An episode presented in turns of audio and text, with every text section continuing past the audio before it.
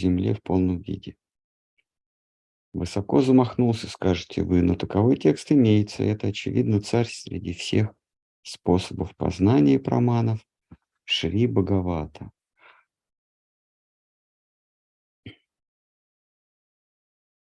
Так, значит, э, а, автор указывает на то, что Бхагавата, Шимад Бхагаватам содержит в себе а, признаки авторитетного священного слова. Ну и даже больше. А, для того, чтобы для того, чтобы текст считался в полной мере философией, нужно пять признаков. А, это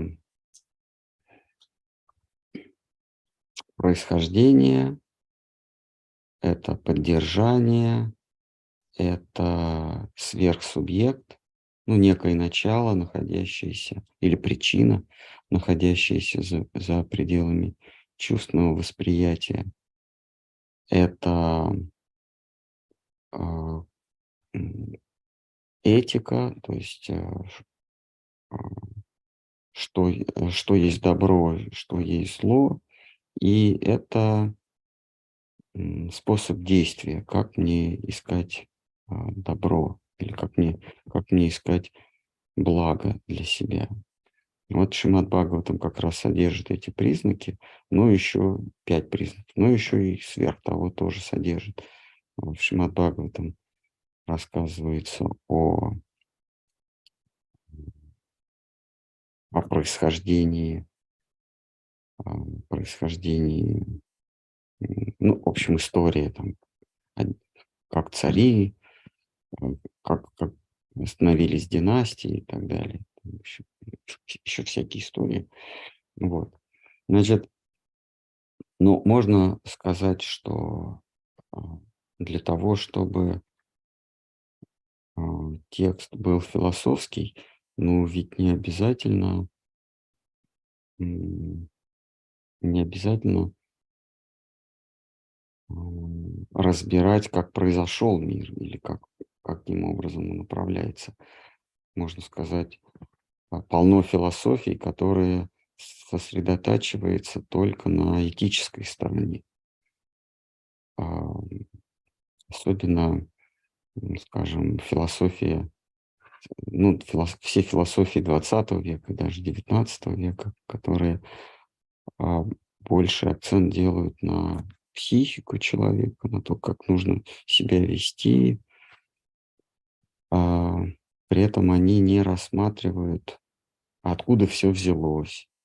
То есть, начиная с XIX века, а, та отрасль человеческой деятельности, которую мы называем естествознание или философия, она раздробилась на множество линий, и они стали называться науками. Ну, например, биология, да, а, там ключевую роль играет в ней а, Дарвин. Дарвин объясняет происхождение разнообразия а, живых существ.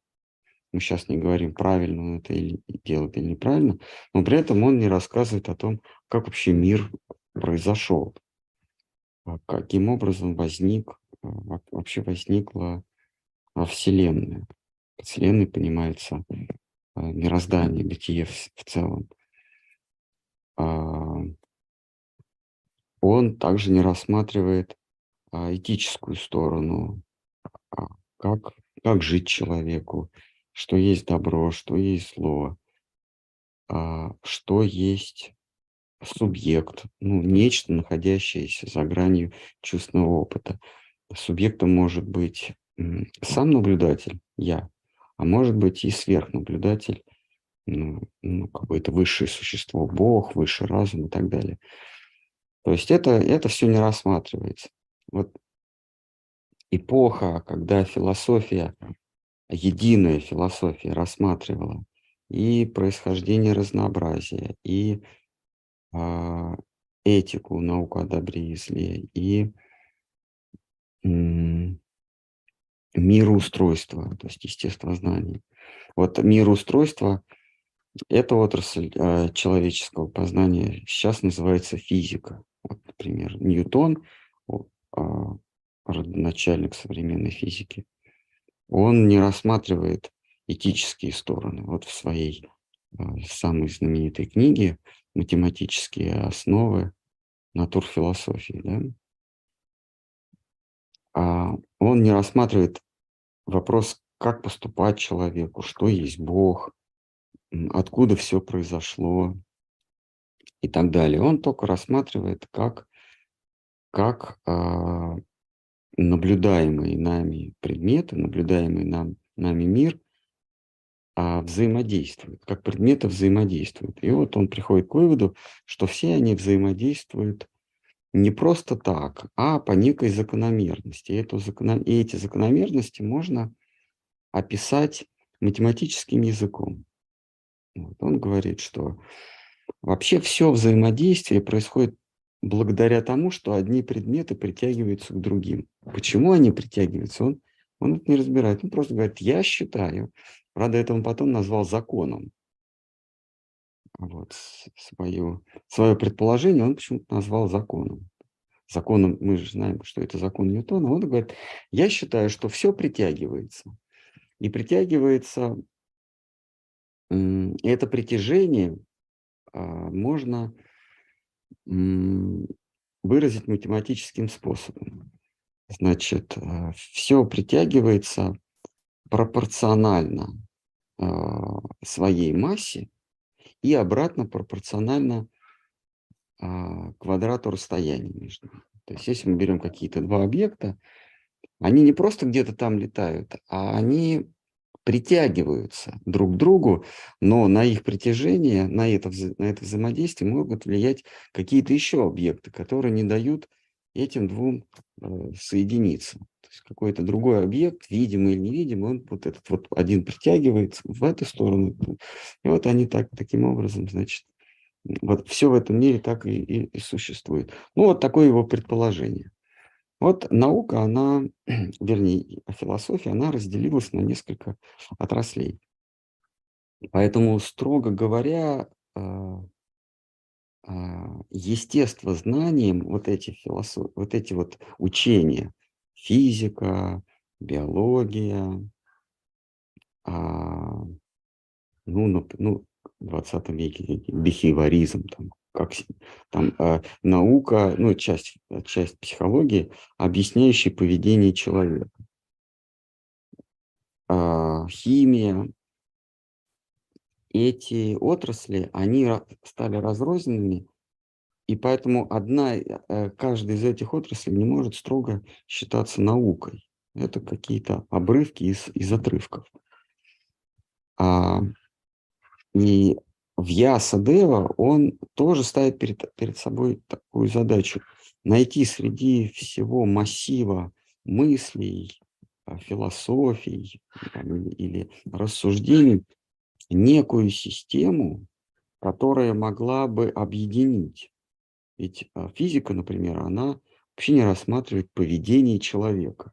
Вообще она не рассматривает вопрос добра и зла. Или даже биология ну, как часть химии, да, не рассматривает э, вопросы добра и зла, или то же самое учение Дарвина, учение об эволюции, как одни формы живых существ медленно переползают в другие формы. Про этику там вообще нет речи. И про, собственно, возникновение мира тоже, э, тоже речи нет. И вот в Ясадева он перебирает весь этот массив рассуждений, э, других других мыслителей.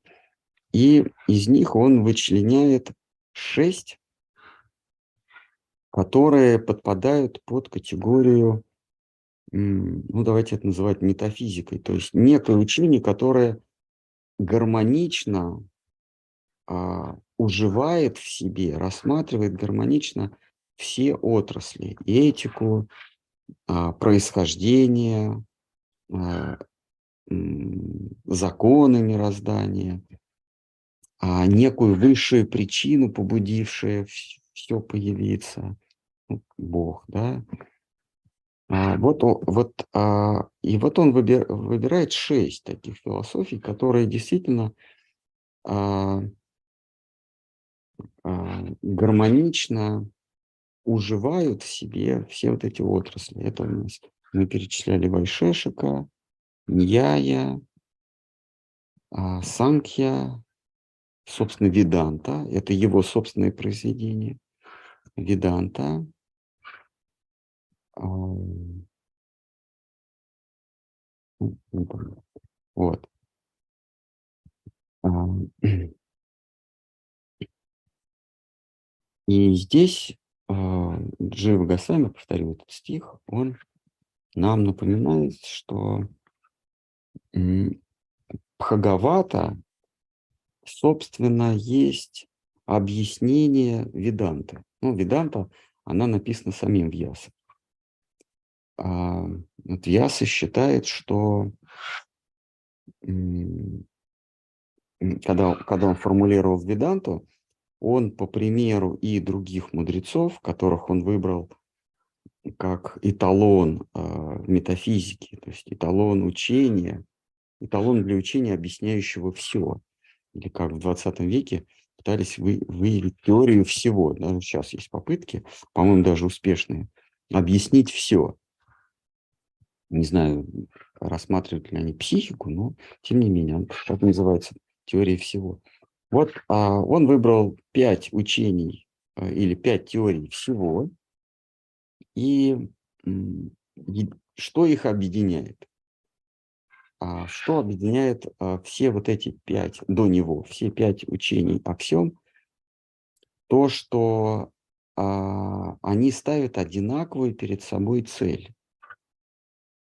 А если в процессе познания участвует и познающий, то есть, например, Ньютон, он рассказывал нам о мироустройстве.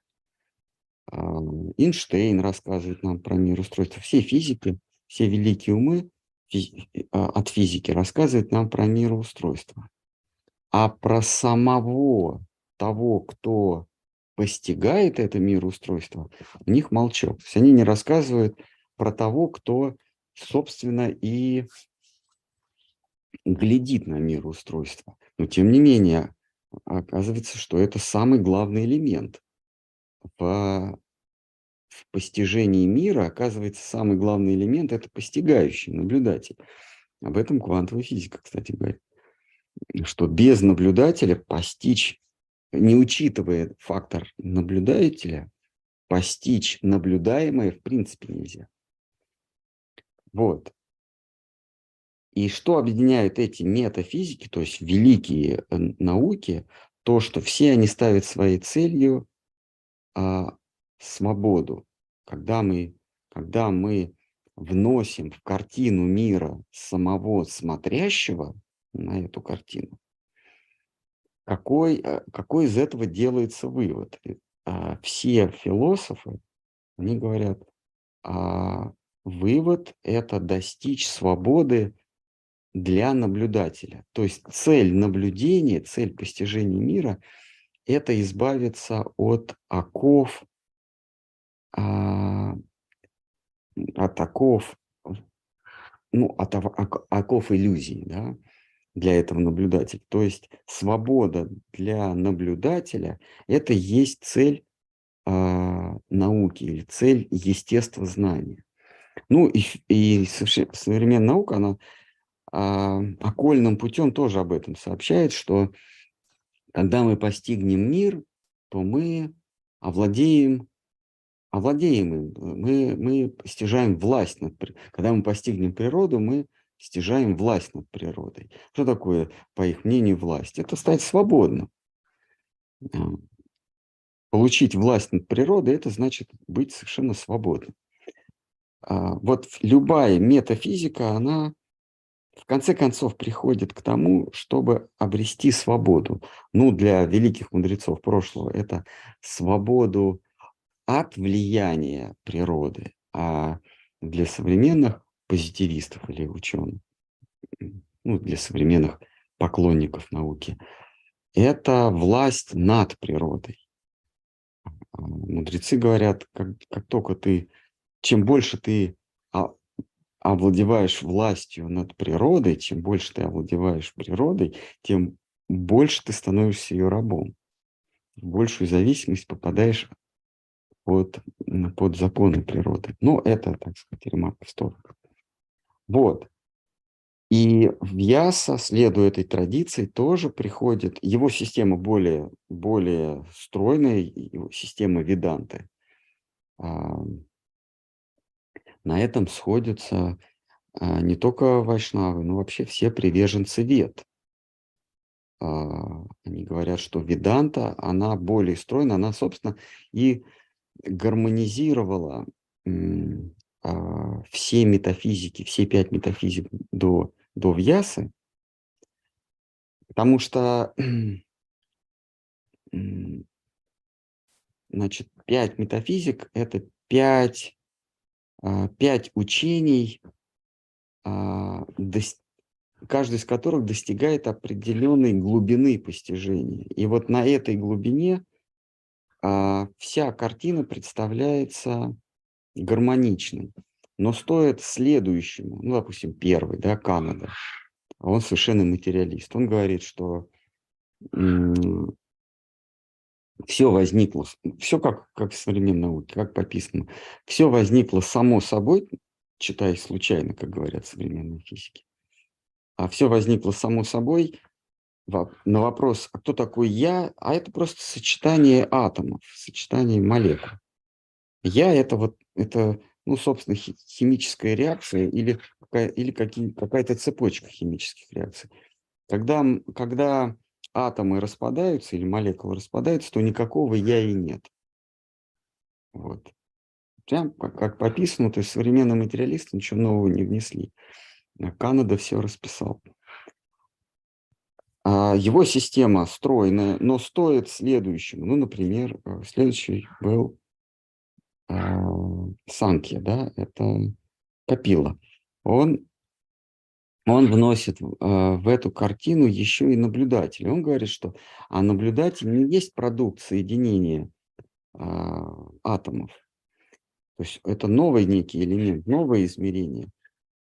А, и тогда предыдущая картина становится не очень гармоничной, а его более гармоничной. И а, вот пять пять метафизик – это пять степеней погружения или предположения глубин реальности. И, и анализ взаимодействия разных стихий реальности. А, Вьяса в своей, а, в своей Веданта Сутре говорит, что постигающий, ну, в разных интерпретациях, но в целом принято считать, что постигающий предмет постижения – суть одно. Другое дело, что при, предыдущий философ, ну и, и Маевада тоже, кстати, делает этот вывод, что наблюдатель и всеобщий объект наблюдения – суть одно, они делают вывод, вывод, что наблюдатель и есть а, бесконечное наблюд... наблюдаемое. А Вьяса говорит, что а, бесконечное, они, они, они, говорят, они говорят, что наблюдая бесконечное, наблюдатель и есть само бесконечное.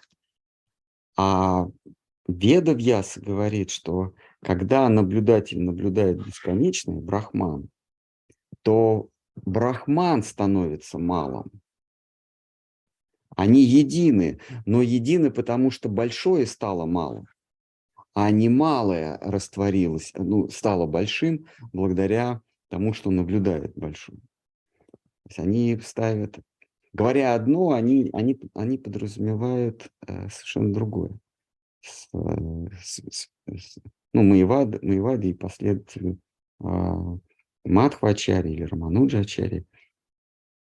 Ну, понимаете, да, разницу, что когда частичка постигает э, без, э, целое, то частица становится целым. Вьяса говорит а, в трактовке э, читаний, в трактовке Вайшнава, Вьяса говорит, что когда частица наблюдает целое, это целое становится частицей для, для наблюдения себя. А не частица становится целым, а, став, став целым. Вот примерно так. Вот.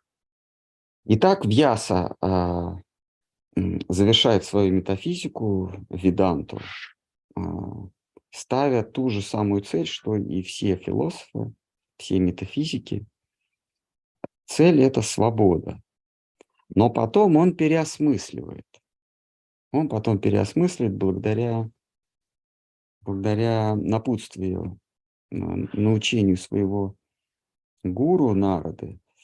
Он а, целью, он, он, он переписывает задачу постижения. Задача постижения – это не свобода, не освобождение, а счастье. И как следствие он пишет комментарий к Веданта Сутре, а, и этот комментарий а, Шимат Бхагавата.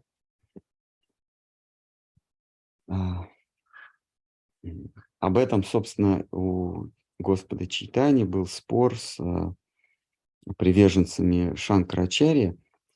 Он их ну, обвиняет, что ли. Он, он, он, он им говорит, а для чего вы интерпретируете учение Веданта Сутры, то есть а, учение о конце постижения. Что такое веданта? Веданта – это конец постижения. А зачем вы комментируете Веданта Сутру, когда сам автор Веданта Сутру уже прокомментировал? И действительно, если отбросить комментарий самого автора на, свое, на свои труды молодости, на Веданту Сутру, да простите меня, я то можно сделать вывод, который делает Шанкара и его последователи что частица становится целым. А, Вьяса говорит, нет, это целое становится частицей.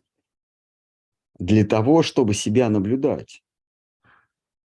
А, а, и читание им, им ставит на вид.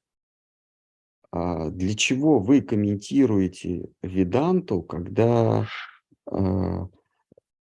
причем даже правильно, когда сам автор когда сам автор а, ее, ее а, прокомментировал а, в, в Шимат Бхагавати, в Шимат Бхагав.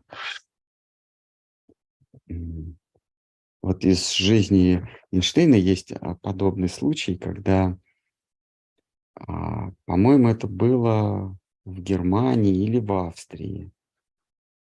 А, был, был ну, что-то вроде контест, такой конкурс на лучшее объяснение теории относительности. И он тоже туда приезжает.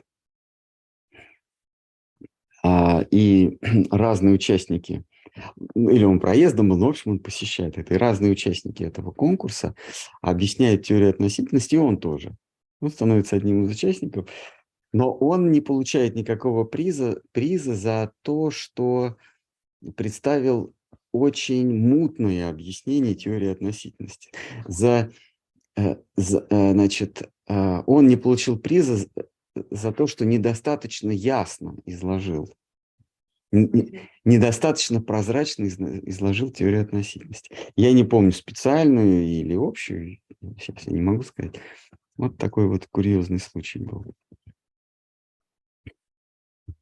А, вот примерно так же. В Ясадева он, а, он, первый порыв у него был вообще зарубить весь тираж Веданта Сутры, чтобы она даже не разошлась, потому что ему надо, потому что он пришел к другому выводу. Цель не свобода, а цель это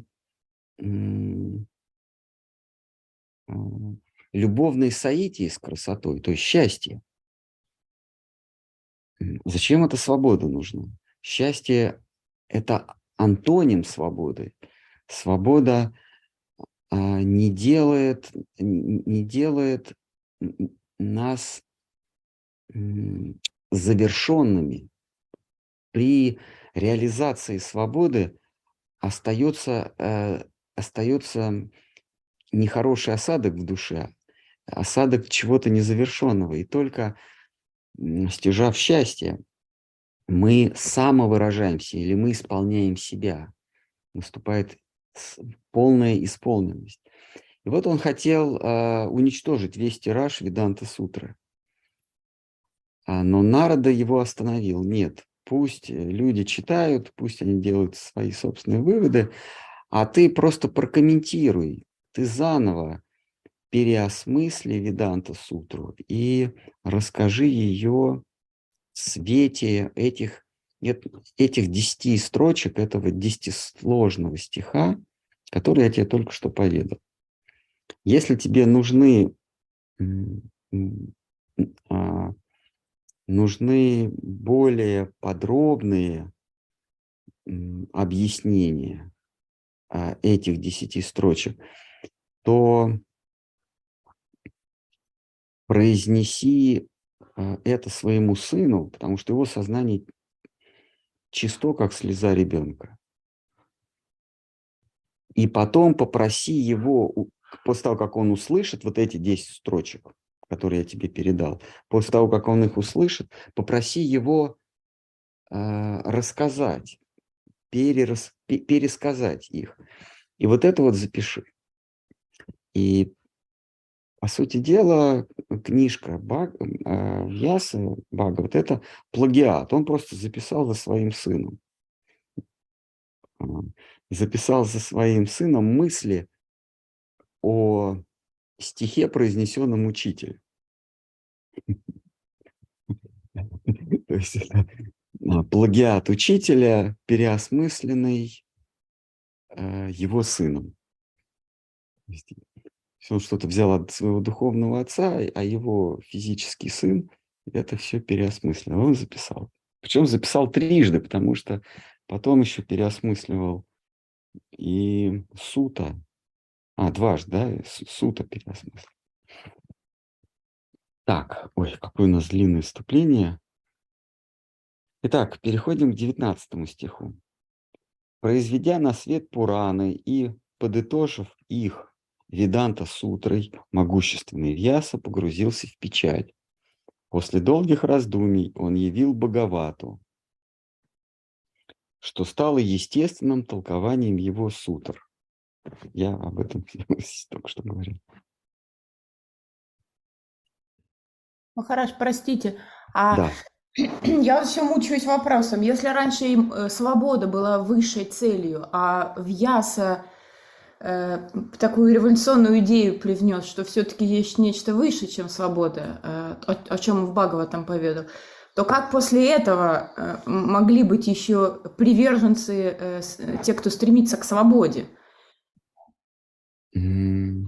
если Ну, сам составитель вет э, переосмыслил свою, э, свою ценность? Но дело в том, что э, Веданта Сутра говорит о свободе, провозглашает, ну, если явно ее читать вот в лоб, м, без художественных изысканий, как, как это сделал Вьяса, то она говорит о свободе.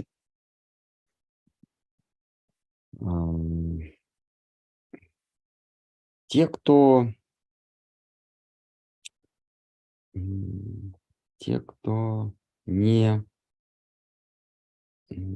не пленились красотой, они неизбежно ищут свободы как э, средство избавления от страданий. Свобода, собственно, есть свобода от страданий. Когда мы ввязываемся в эту реальность, окружающую реальность, то неизбежным следствием этой повези является страдание.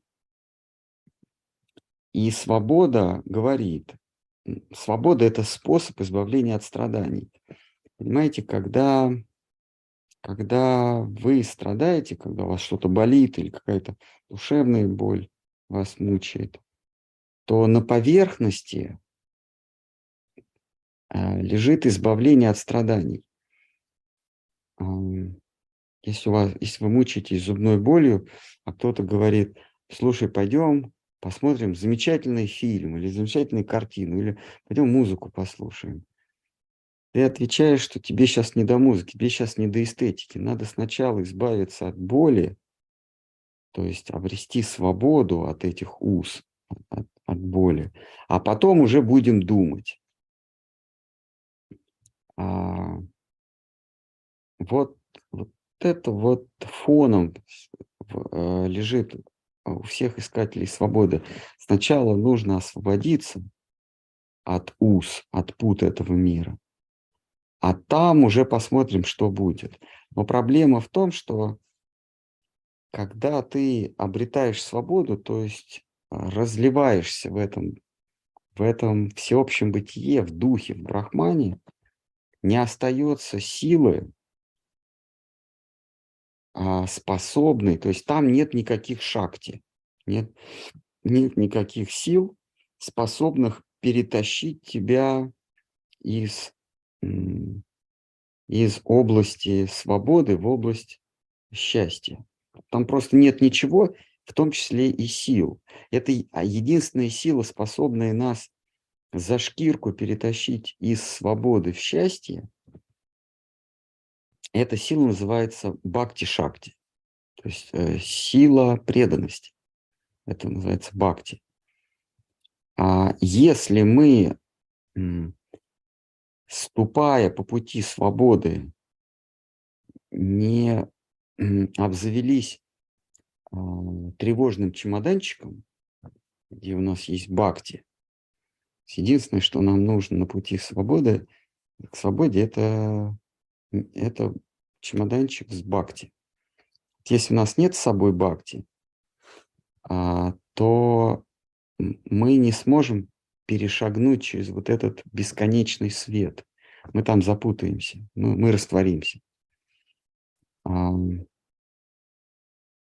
Но это бхакти, ты с собой ты ничего не сможешь взять, а ты можешь положить на некий счет а, в банке, который принадлежит Господу Богу у него, если будет э, такой аккаунт, такой счет, какой-то DAS, и вот этот DAS имеет хоть какие-то накопления, то когда этот DAS теряется в, в бесконечном пространстве свободы, в Брахмане, то срабатывает вот этот вот э, счет Бхакти.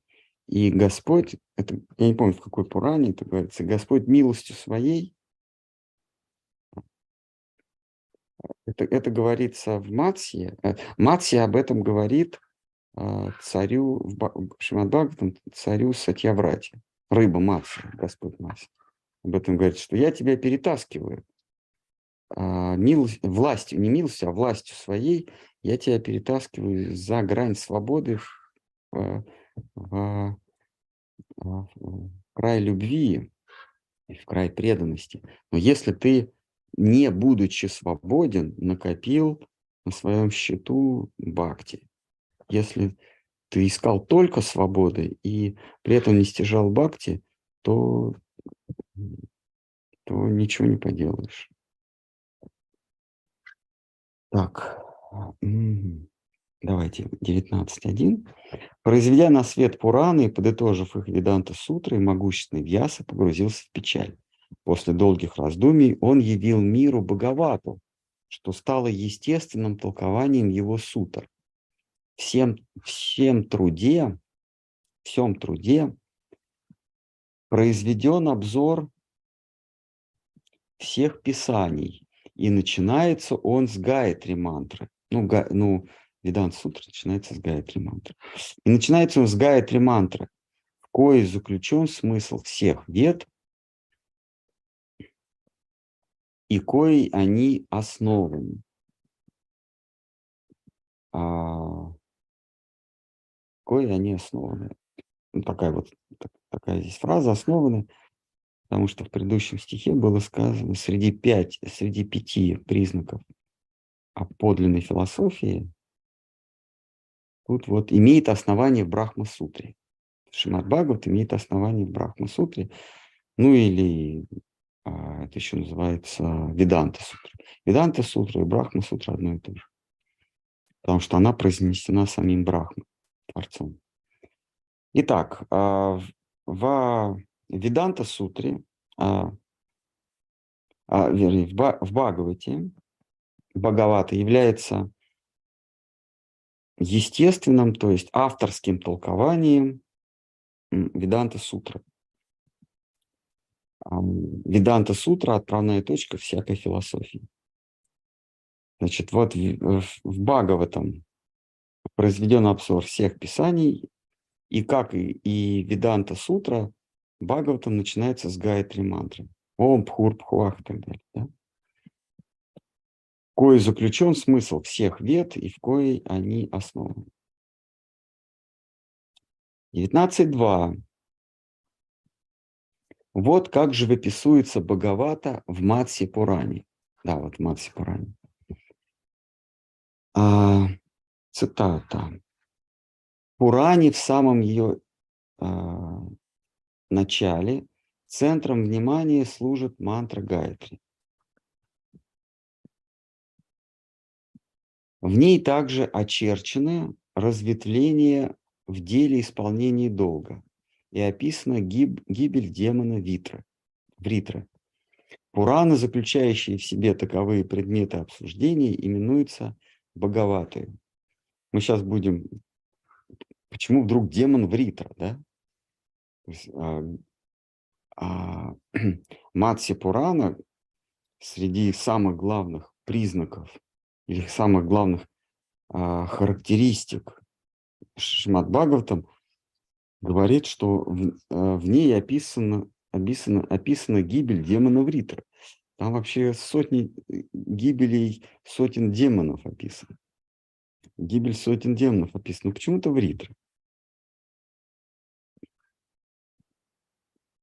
Итак, в Пуране, в самом ее начале, центром внимания служит мантра Гайатри. Она начинается с Гайатри. В ней также очерчены все разветвления в деле исполнения долга. Это делает уникальную Шимат Бхагаватам. Там, там говорится не, не всем, не, не, не то, что все должны делать вот это.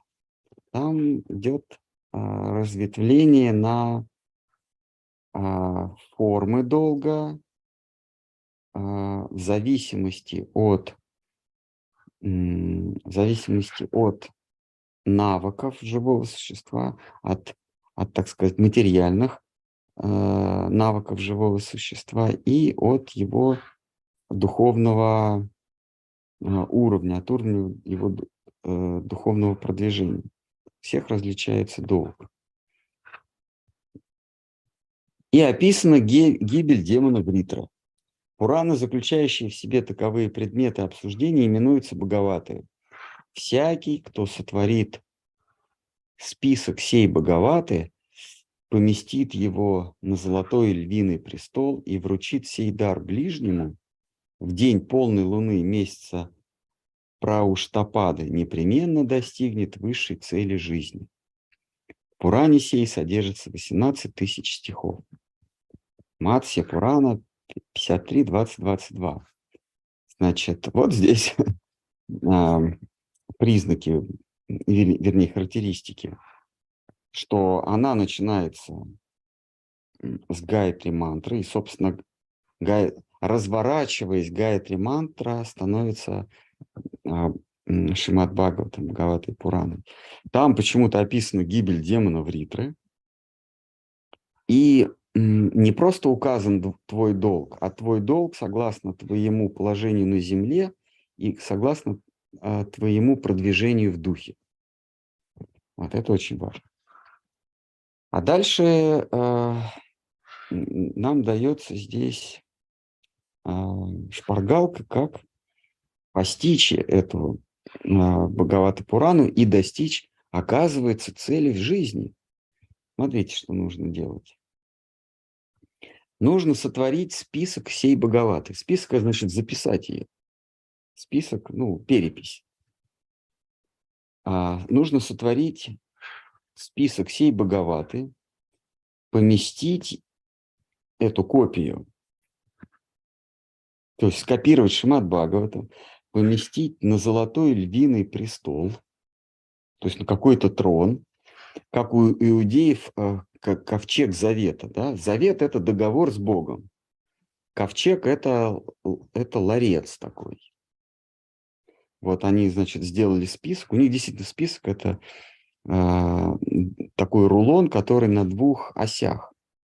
Свиток, да. Ты когда, ты когда читаешь, ты крутишь один, и второй тоже подкручивается. Ты так можешь Значит, поместить на золотой львиный при, э, престол. Ну, в какой-то вот ковчег завета, да.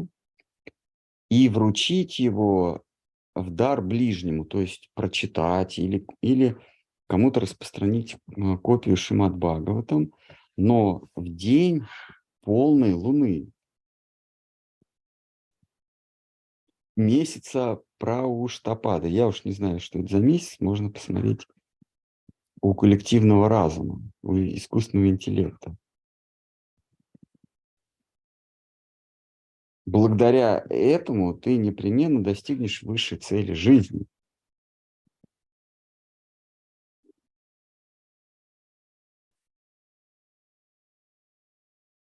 Что означает э, львиный престол, золотой львиный престол? Ну, какой-то алтарь золотой с, со львами, наверное. Вот так. Что там про, про Уштападу? Непонятно. Ну вот.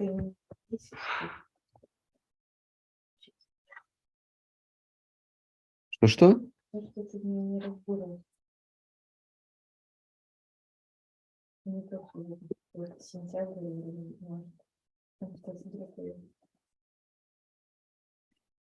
Хорошо.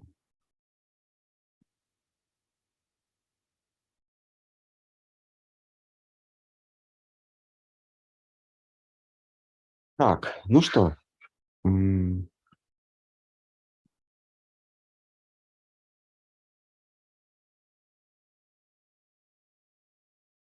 последний текст, да, или последний параграф 19.3. Слово «гаятри» означает здесь «гаятри» в совокупности с призывом «дхимахи» в тексте мантры. Значит, а, тут в этом параграфе разбирается предыдущий параграф.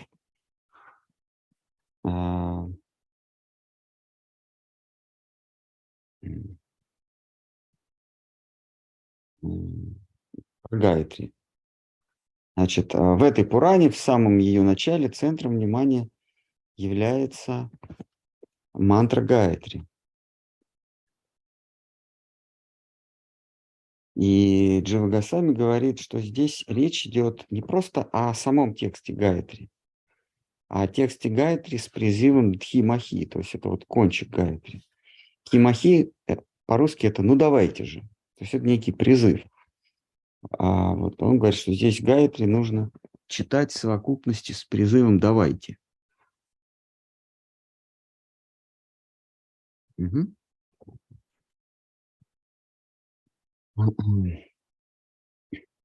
Еще раз, да, слово Гайатри означает здесь Гайатри в совокупности с призывом Тхимахи. Давайте я здесь в тексте поставлю.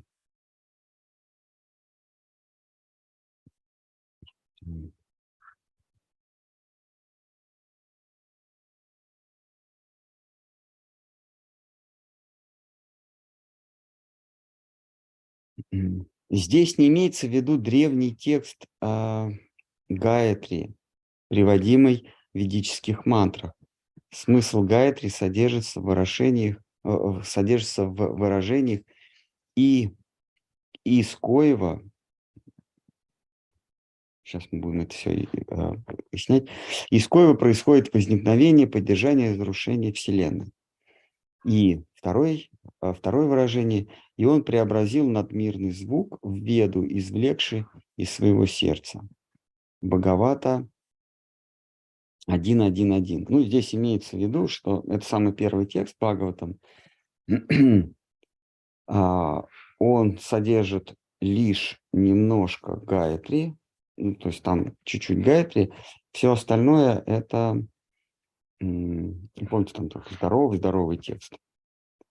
А все остальное это а, со связкой тхимахи. Давайте же. То есть не просто текст, а что за этим текстом следует делать, как нужно поступать. Тхимахи, давайте-ка. Значит, Гайтри в совокупности с, а, с призывом Тхимахи, а этот призыв, это, он а, звучит так. Преобразить надмирный звук в... Сейчас, секунду. А, из коего происходит возникновение поддержание разрушения Вселенной и преобразить надмирный звук Веды, из, извлекший из своего сердца.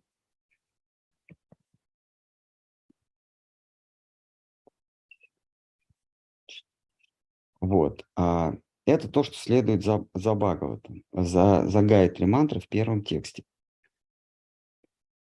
А, два этих предложения созвучны с мыслью, что содержится в Гайатре. Какая это мысль? Высшая истина – суть убежища всем мирам.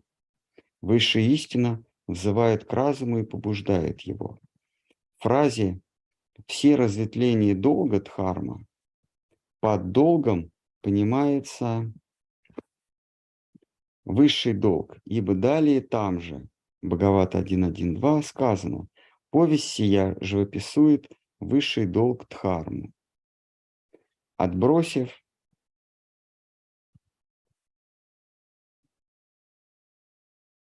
все прочие виды долга. К высшему долгу относятся размышление, поминание и оглашение о Всевышнем, что будет разъяснено ниже. Вот э, мы тут уже э, впервые вторглись в саму ткань а, Дживы, э, Дживы Госваминой повести. Вот, вот так вот здесь все а, сложно. Итак, давайте мы сейчас еще раз прочтем весь этот текст и попробуем что-нибудь про него сказать. Слово «гаятри» означает здесь «гаятри» в совокупности с призывом Тхимахи. Давайте. В тексте мантр. Здесь не имеется в виду только древний текст Гаятри.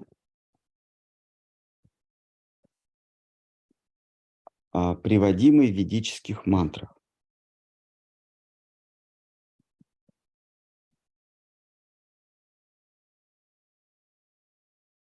Смысл гайтри содержится в э, выражениях, а, из коего происходит возникновение, поддержание, разрушение Вселенной. И второй, он преобразил надмирный звук в веду, извлекший из своего сердца. эти два предложения созвучны с мыслью, что содержится в самой Гаятре. Высшая истина – суть убежища всем мирам, высшая истина взывает к разуму и побуждает его. В фразе «все», э, фра... так, ну-ка. В фразе «все развлечения долга дхарма» под долгом понимается высший долг, ибо далее там же э, сказано Бхагавата 1.1.2. Повесть сия же выписует высший долг Дхарму, отбросив все прочие виды долга. К высшему долгу относятся размышления, поминания и оглашение о Всевышнем, что будет разъяснено э, ниже. Итак, э, мы, мы сейчас разбираем первый текст Шимат Бхагавата. Этот текст а, содержит в себе саму Гаятри и последующие а, ее раз, ее толкование, но толкование самим автором. Значит, а про эту гайтри, то есть про, про мантру, которая соединяет нас с, а, с истиной, которая подводит нас к истине или к смыслу жизни, про эту мантру сказано, что она а, то из этой мантры произошло возникновение, поддержание и разрушение Вселенной. То есть она предшествует, эта мантра, возникновению, ну и вообще мирозданию. Прежде чем появилась на свет все, была вот эта мантра. Но сама по себе эта мантра а, не возникла а, из ниоткуда, а она есть трансформация впечатлений, которые получил, а, получило первое существо. Это есть следствие его откровений. А, значит, он преобразил надмирный звук в веду, извлекший из своего сердца. То есть вот этот он – это Брахма, поэтому он называется Брахма Гайатри мантра. А он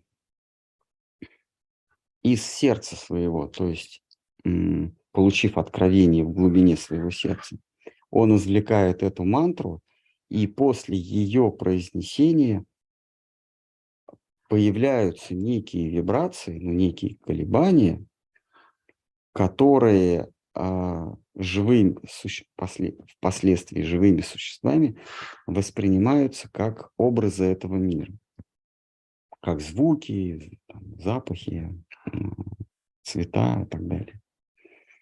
Вот. А, то есть здесь мантра приводится с ее происхождением, и то есть мантра здесь, а, гайтри мантра обрастает следствием из этой мантры и, и причиной, откуда она произошла и что произошло из того, что она была произнесена. Да? А, два эти предложения, ну, что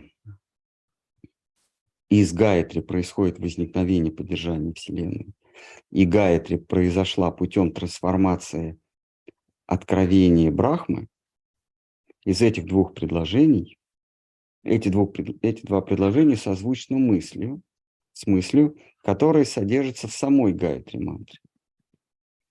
То есть в Гаятри мантре а, содержится, помимо его смысла, еще откуда она произошла и что является следствием воспевания этой мантры. Здесь цитата из а, стиха Баг, Бхагаватам 1.1.2. «Высшая истина – суть убежища всем мирам. Высшая истина взывает к разуму и побуждает его». Это текст из Бхагаватам. Итак, Высшая истина – суть убежища всем мирам. А почему так? А вот мы прослеживаем цепочку. Высшая истина явилась в сердце, в сердце Брахмы. Из сердца Брахмы а, прозвучала Гайатри мантра, из которой, из вибрации которой произошло зримое разнообразие. Следовательно, а зримое разнообразие, то есть наша Вселенная, наш мир, покоится в высшей истине, а, вот в этом парабрахмане. Парабрахман побудил Творца творить, следовательно, то, что им сотворено, содержится в парабрахмане. Это а, второй текст Шримад Бхагават фразе все разветвления долга Дхарма, ну, все разветвления долга, карма, под долгом понимается э, высший долг, ибо далее там же в Бхагавате сказано, пояс сия же выписывает высший долг Дхарму, отбросив все прочие виды долга.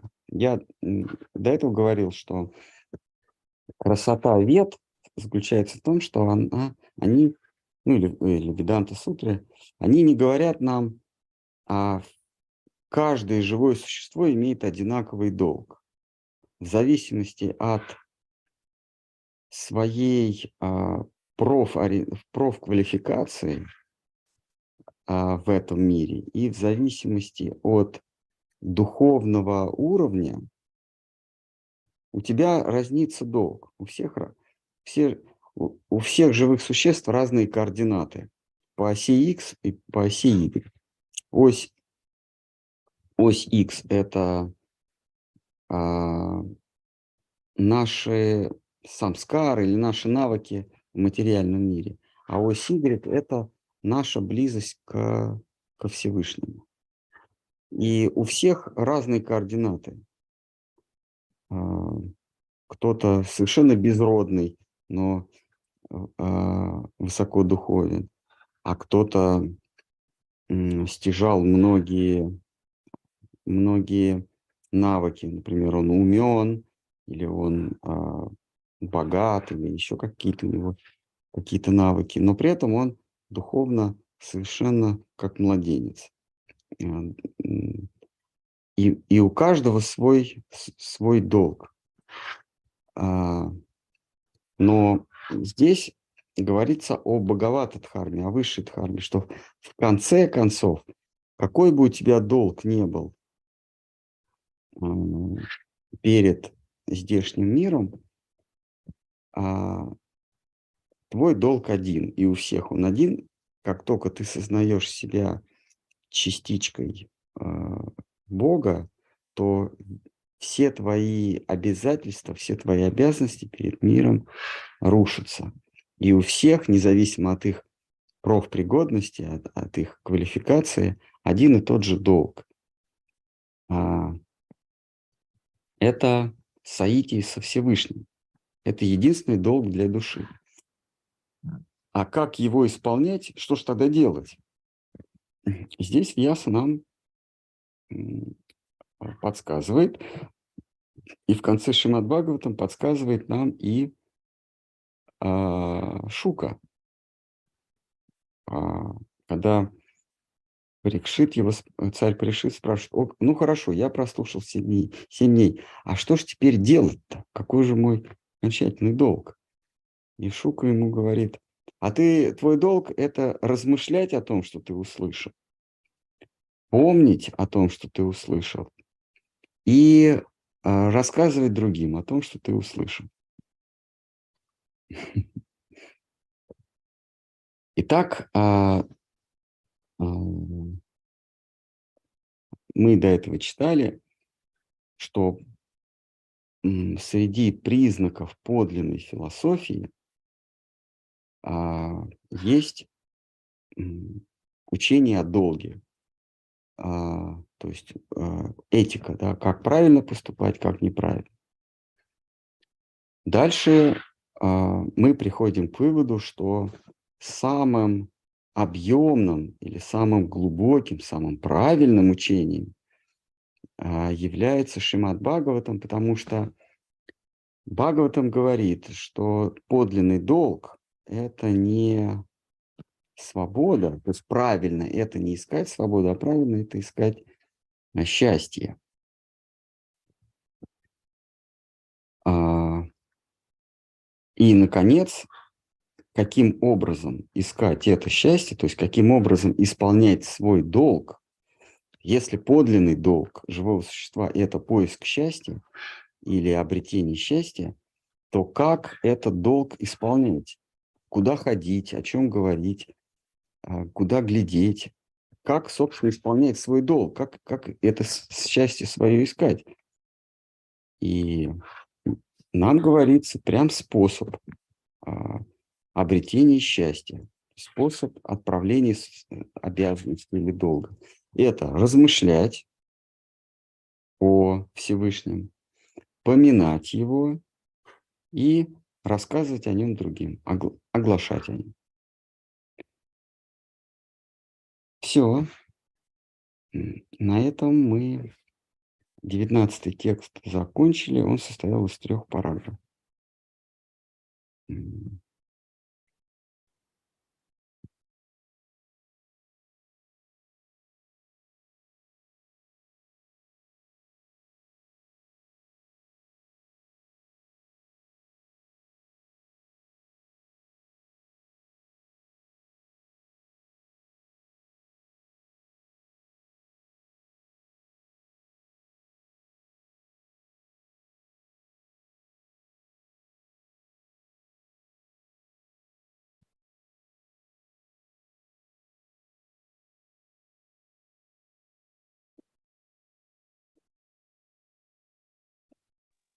Дандават Макарадж.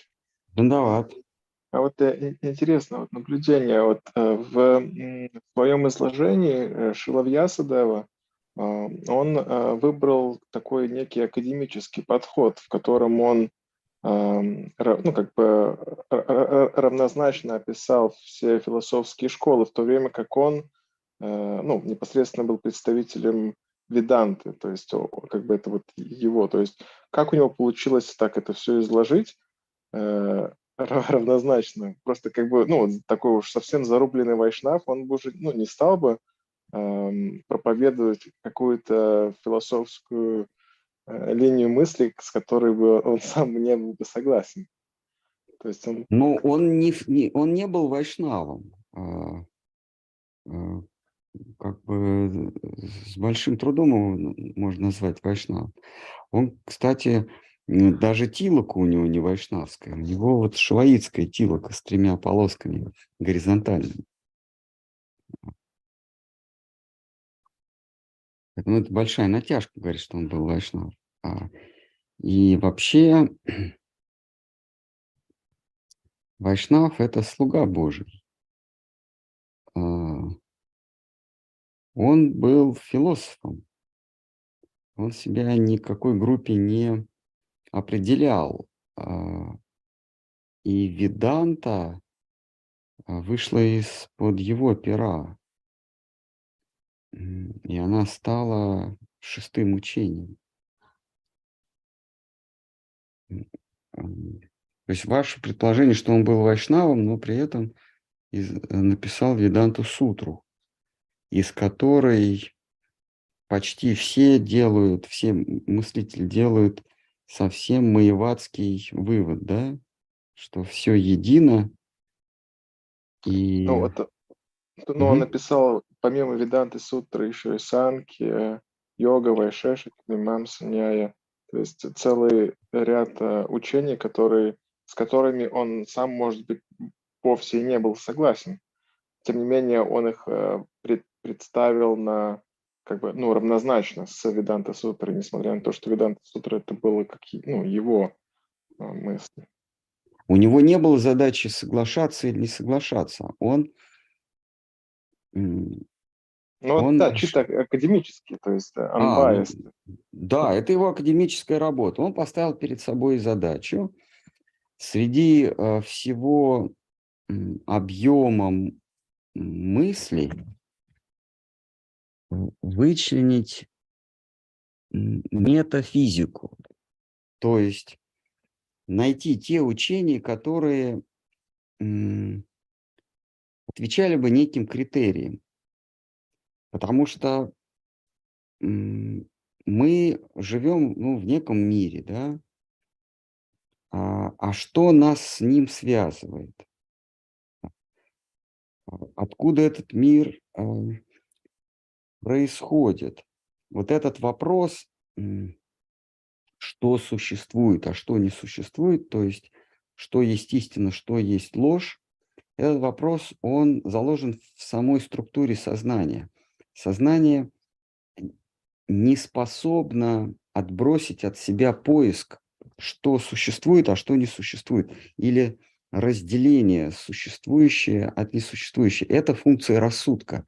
Рассудок отделяет существующее от ложного. Как только сознание, чистое сознание, попадает в тиски рассудка, оно неизбежно задается вопросом, правильно это, неправильно, истина это ложь, вот это существующее или несуществующее. А, и многие мыслители отвечают нам на вопрос, вот это существует, это не существует. Все прекрасно. А, это, эти учения, они, мы, с ними сталкиваемся. Да? Вот физика, она нам говорит, она как бы отсекает, что существует, что не существует. А, но возникает вопрос, а я какое имею место в, этом, в этой всей картине мира? Ну, допустим, я выясняю, что существует а, и что не существует. А кто такой я? И вообще, а, нужно ли мне знать, существует ли что-то, а что существует что-то, что истинно, а что не ложно, что истинно, а что ложно, если я понимаю, что я существую. Вот я есть, а какая разница, существует что-то вокруг меня или не существует? Как это все увязать? А потом, а откуда я происхожу? А что первично? Я появился вот в этом, что я наблюдаю, или оно является следствием э, моего состояния, или оно во мне? Вот Вьясадева, он задает себе вопрос, он задается вопросом, какие из учений рассматривают и наблюдателя, и предмет наблюдения, и как то, и, и что связывает разрозненные предметы наблюдения, каким законам они подчиняются, откуда все произошло, откуда я произошел. И самое главное, а что же мне делать? Вот такие а, фундаментальные вопросы. А что же мне делать, в конце концов? А, ведь современные или осовремененные учения, они никак не связывают а, мироздание с, с тем, как мне поступать, как мне жить. Они на это не дают а, ответ, они говорят, это совсем другая наука, нас это не интересует. Мы вам расскажем, как мир устроен. А вот как вам поступать, откуда вы взялись, это, это, мы это не рассматриваем. И вот Яса он задает себе вопрос э, чисто академический. А, ш, э, как увязать меня с э, наблюдаемой реальностью? И он находит э, пять философий, которые отвечают этим, этому критерию. А дальше он видит, что они не просто стройно объясняют картину мира, где присутствую и я, а что цель, целью своей они ставят одно и то же, оказывается, это свободу. И вот он чисто академически эти философии приводит, э, ну, разъясняет и э, излагает собственную философию. А, а, вот его такой, он проделал такой мыслительный труд. А, действительно, цель всякого постижения – это свобода, а подлинную свободу нельзя достичь, не поняв, кто такой сам ищущий свободу.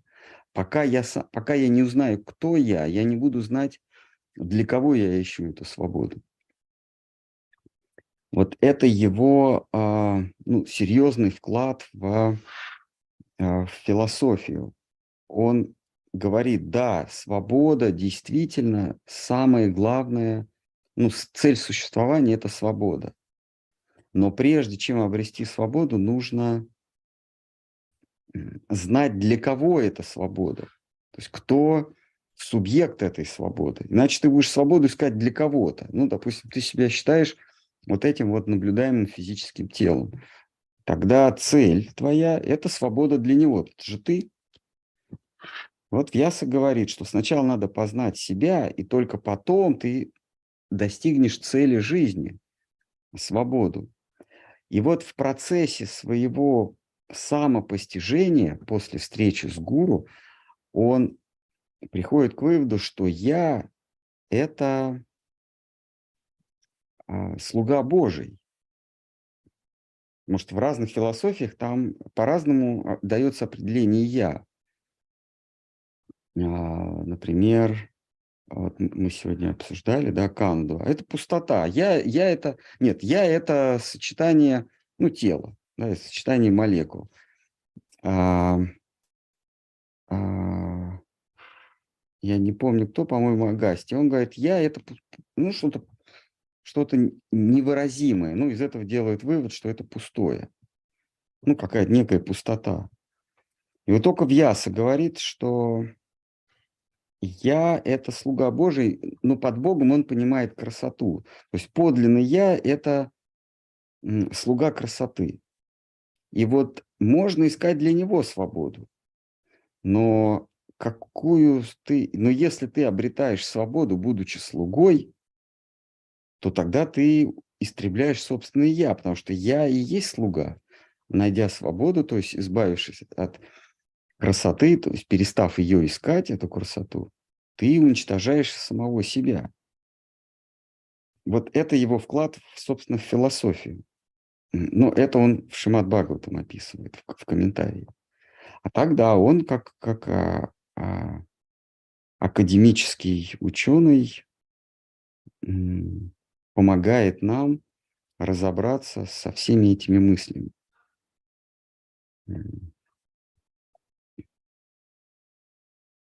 Вот у греков тоже ведь была метафизика, это, конечно, греческое имя. Вот там, а, вот я не помню, какой философ, он тоже, ну, он говорит, что э, боги сотворили землю, э, вначале была бездна, как-то у них это называется, из этой бездны все произошло. И тоже своего рода э, метафизику, ну, они, конечно, взяли у, ну, у одного из э, какого-то из мудрецов э, Древней Индии. Э, в, в этике тоже они говорят про этику, то есть метафизика и про этику говорит. Но там, например, э, градоустройство, вот они считают, что идеальный город это, это сообщество жителей а, из 5040 человек. При этом рассуждается, как боги сотворили мир, как значит, э, были люди сначала были, э, были э, такие андроиды, это были не люди, а людоиды. Ну, как есть антрас – это человек, да, а андроид – это предшественник человека.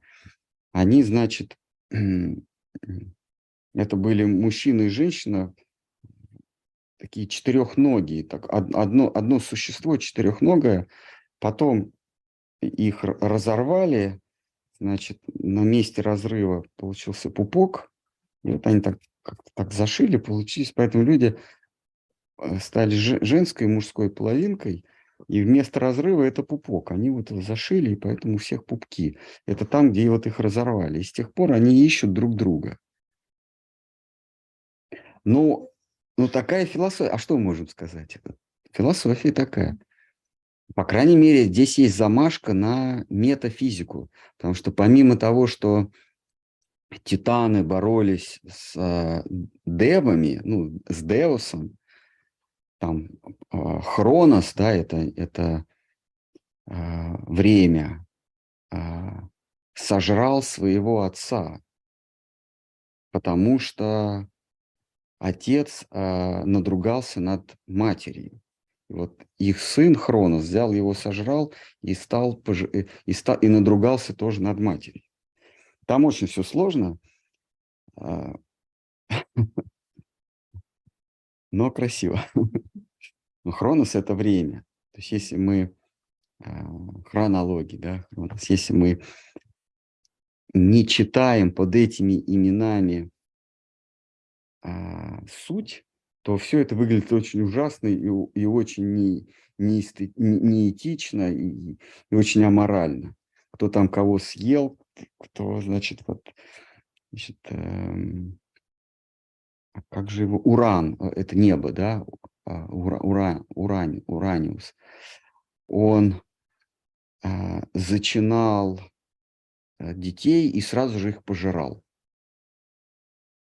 Вот, небеса, давали жизнь и сразу же забирали. И вот как мы, когда читаем Бхагаватам, помните, старость у нее, у нее сестра или муж немощь, да, помните? Так все сложно. Если мы просто читаем имена, кто там, помните, она ходила, все хотела выйти замуж. Старость, да, по-моему, ее звали? Джара. Она все, еще ее никто не, никто не хотел ее брать а в жены, она ни, ни, ни с кем, никто не хотел с ней связываться, с этой старостью. И кто-то, по-моему, немощь сказал, сказал, ладно, я тебя возьму, но мы не будем мужем женой, но будем жить вместе. Многая веселая история. И с тех пор, и, да, и, и И он говорит, кто ж тебя безобразный возьмет-то? А потом, потом она получила благословение, что-то там воздействовать на кого угодно. Ну вот, давайте еще как-нибудь, как-нибудь почитаем.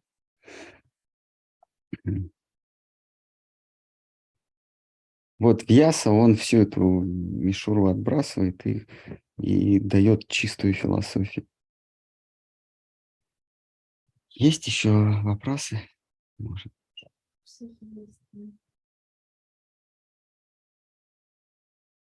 Спрашивают, какая разница между свободой и отрешенностью?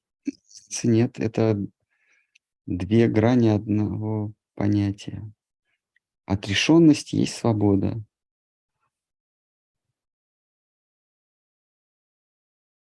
Как только мы начинаем осуществлять свободу, то есть первое мысленное действие или первая воля – это шаг отступления от свободы.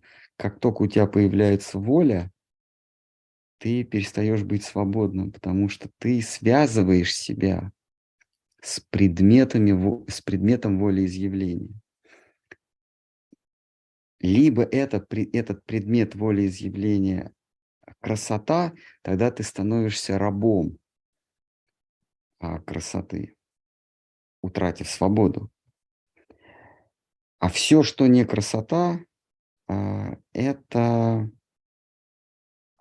предметы материального мира или, или идеи материального мира. Если ты не стал рабом красоты, ты поначалу э, волеизъявляешь по отношению к неким объектам, слава, власть, уважение. Потом эта воля, это волеизъявление трансформируется в, в желание, а желание – это уже визуализация. То есть ты не просто, не, просто, не просто желаешь славы, а в какой форме. Вот, что ты идешь по трапу, по красному, по красной дорожке к, на Оскар, и, и, и кругом светло от того, что вспышки не прекращаются фотоаппаратов. То есть уже даже не мигает, а постоянно так много тебя фотографируют. То есть ты визуализируешь славу или почет, или уважение. Поначалу просто слава. Но для одних слава это, например, ты заходишь в, в приют для собак, и все они визжат, а собачки все визжат, тебя прославляют, какой ты хороший и добродетельный. Вот так ты можешь реализовать свою славу. А, ну, например, стяжать уважение кота а, или собак а можешь реализовать славу, стяжать уважение кинокритиков. А можешь э, стяжать уважение богов. Ну, поначалу ты, конечно, богом становишься, потом ты падаешь. Вот. И становишься ты зависимым рабом э, тех, кто тебя прославляет. Можно по-разному славу. Например, Геродот, он поджег храм. И мы до сих пор, мы больше ничего о нем не знаем, кроме того, что он поджег когда-то храм. Или Нерон поджег Рим и смотрел, как Рим горит, а, потому что для него это был, было театральным действием. Он у своей, своих приближенных спрашивал, красивый спектакль, это я режиссер. Ну, там, там актеры невольные бегают, там детей своих тащат, пожитки, манатки, а горит все. Но это красиво. А когда мы смотрим кино про конец света, там все горит, взрывается, нам же приятно, да? Чем мы лучше Нерона? Ничем. Картинка, она есть картинка. Вот. Так что а отрешенность или свобода – это миг, между нашим выбором стать рабом красоты, либо рабом а, объектов а, низшего мира.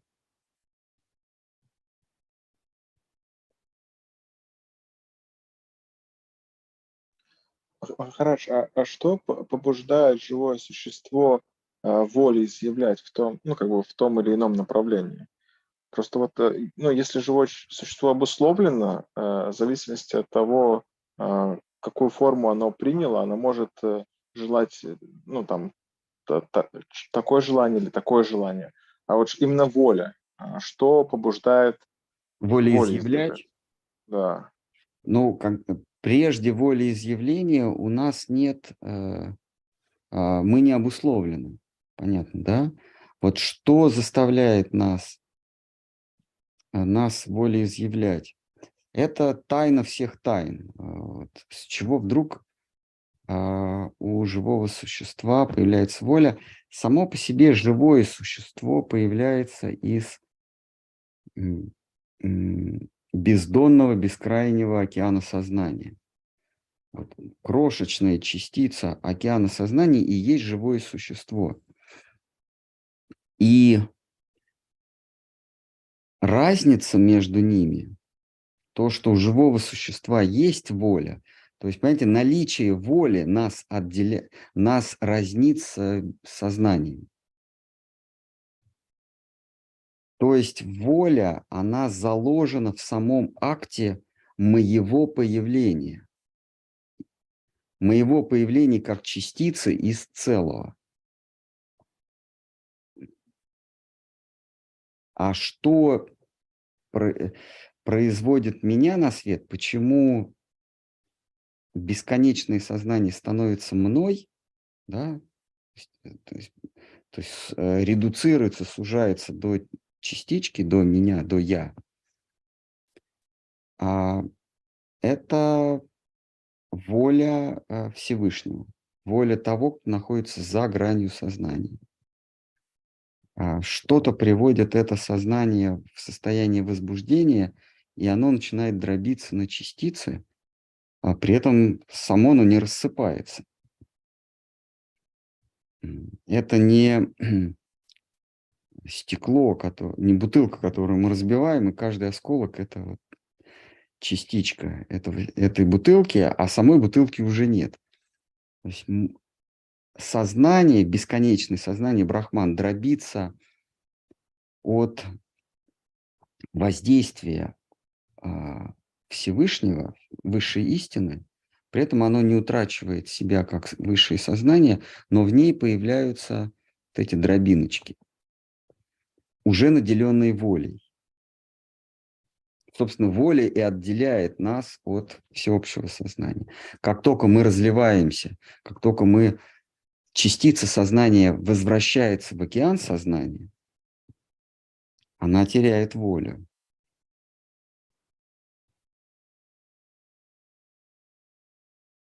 Воля – это то, что отдел- отделяет нас от сознания, отделяет нас от частиц, других частиц сознания. А форма воли у всех разная, э, это форма желаний. И они становятся, формы желаний становятся формой наших тел, а, ну, формой наших мыслей. Ну, всех же частиц одно желание постичь Всевышнего. Ну, постичь, да, да, говорится, что постичь. его же собственная воля, что он с помощью частиц хочет себя познать. Ну да. Для чего он это делает? Для чего он приводит вот эту массу, бескрайнюю, бездонную массу сознания, брахман? Для чего он приводит это в движение? Об этом не говорится в, ни в Ведах, об этом не говорится ни в Упанишадах, ни в Шруте, ни, в ни в какой философии об этом не говорится, потому что это за гранью понимания а, за гранью сознания, понимаете? Сознание становится частицей.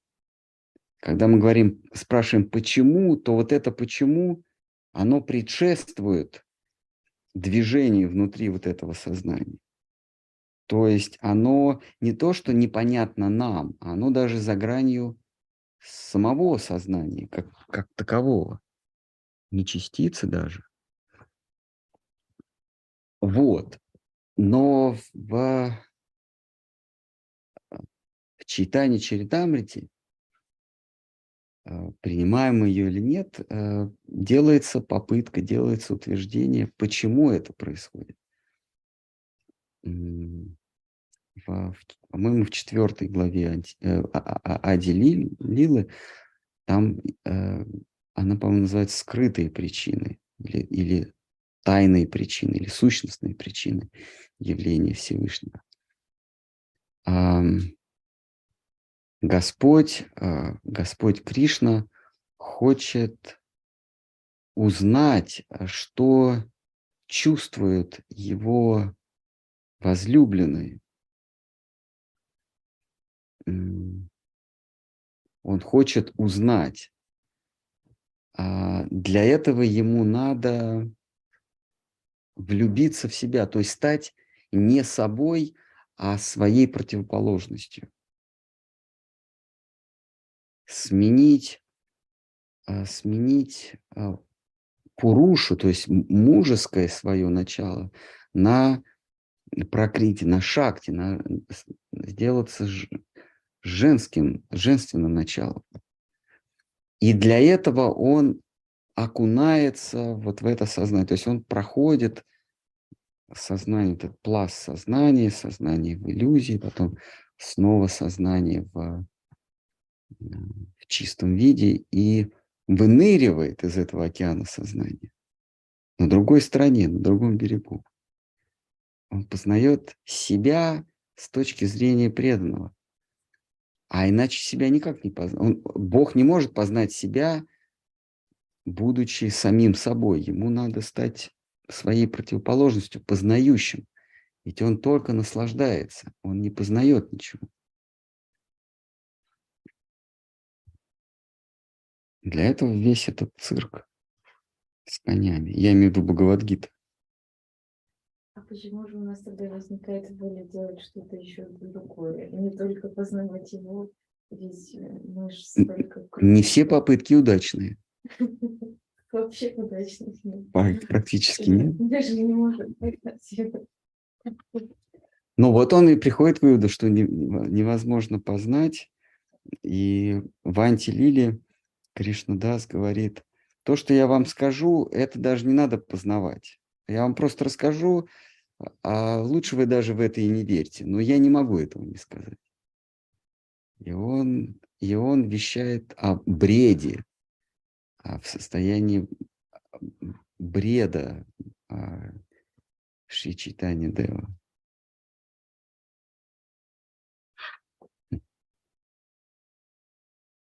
А так попытки обречены на провал. Что не.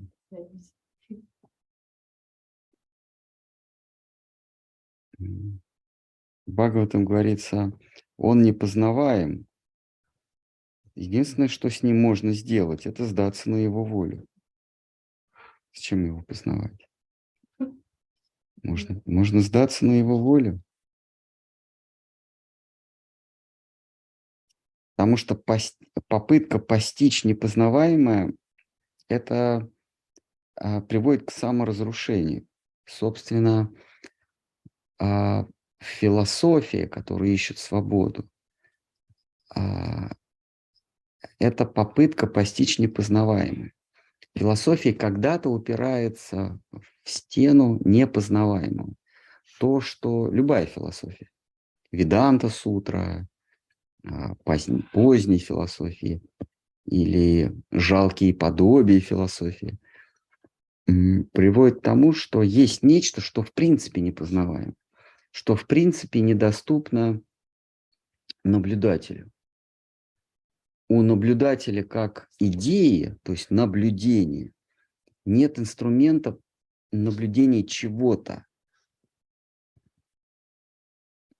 И вот в, этой, вот в этих попытках постичь непознавание, на- непознаваемое, наблюдатель саморазрушается.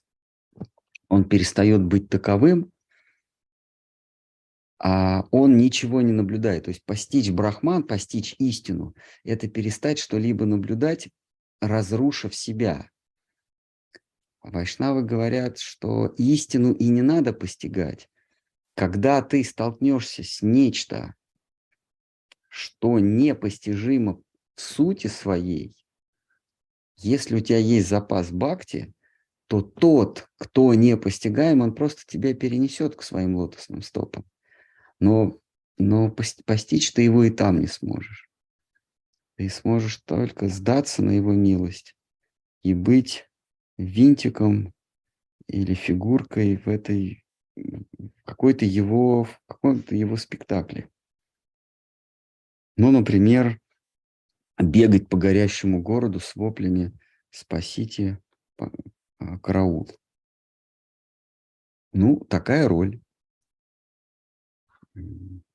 Такая роль потерять что-то свое дорогое, имущество родственника, ребенка, а, и стать э, фигурантом притчи, например. Вот мы перешли к шестой главе, к шестой книге. Там после истории с Джамилой будет вот прожат Читракету, который, которому суждено было потерять самое дорогое, что может быть э, дитятю своим. Но, но при этом стать фигурой для наблюдения, фигурой в притче.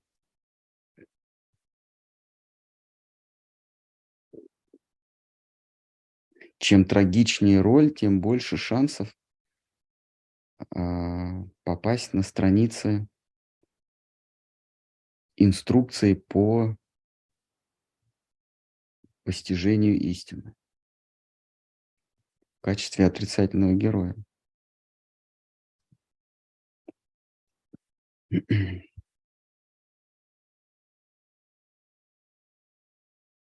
Это как э, театр, но не в понарошку, получается. То есть это, но они не понимают. По-настоящему переживать, потом все по-настоящему. Помните последние главы или предпоследние главы, может, последние Брихат Бхагаватамритам? Там, там страницы мокрые от их слез и от их плача и рыданий.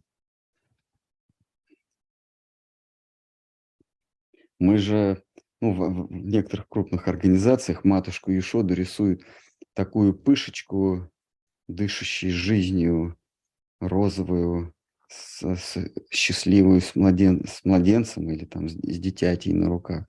А мы читаем, что там на самом деле происходит. Она, она замирает, столбенеет и не может от, от э, в атаге ребят оторваться. Снова возвращается. Они уходят в лес, она их постоянно догоняет, как, как бабушка из Яралаша, которая э, несла води, бежала вместе с э, внучком бегуном на марафоне, э, чтобы ему попить или там подкрепиться. И, и когда уже было недалеко до финиша, она его обгоняет и уже ждет его на финише с, ну, с водичкой, с чем подкрепиться. Вот Ешода, она, она не дает, э, не дает ребятам а, отдаться игре. Самой. И Кришна уже и говорит, ну все, маму, идите же. Она, да, да, да, входит, снова возвращается. Но в крупных э, объединениях вайшнавских рисуют ее такой пышущей жизнью а все там плачут, а и, и Нанда главный пастух. И ребята, когда Кришна в обморок упал в объятиях друга, вновь увиденного, заблудившегося друга и вновь на, нашедшегося. Он упал и потерял сознание, и что там происходит с остальными, не, не поддается описанию. Это даже посильнее, чем индийское кино. Там больше, чем в индийском кино.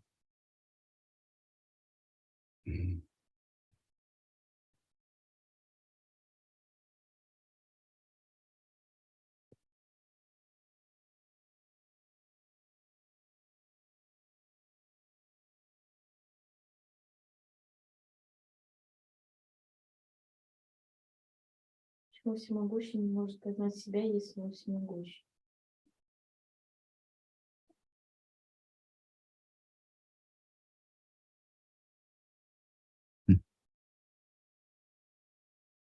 Нет, он может себя познать. Лучше, лучше для душевного спокойствия знать, что он всемогущий, он может себя познать. Вообще для душевного спокойствия лучше читание Чаритамриту не открывать.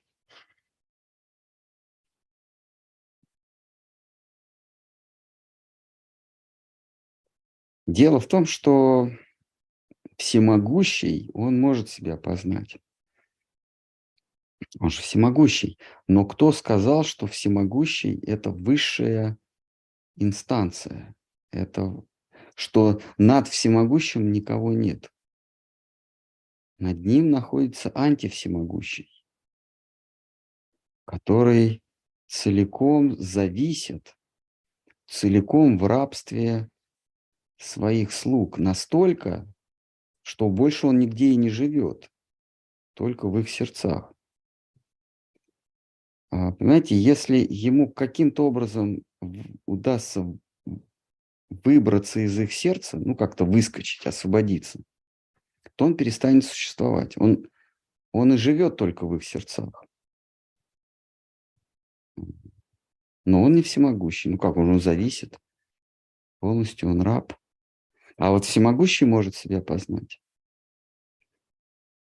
В этом-то и суть философии а, Вайш- Вайшнав, приверженцев Господа Гаурачандры.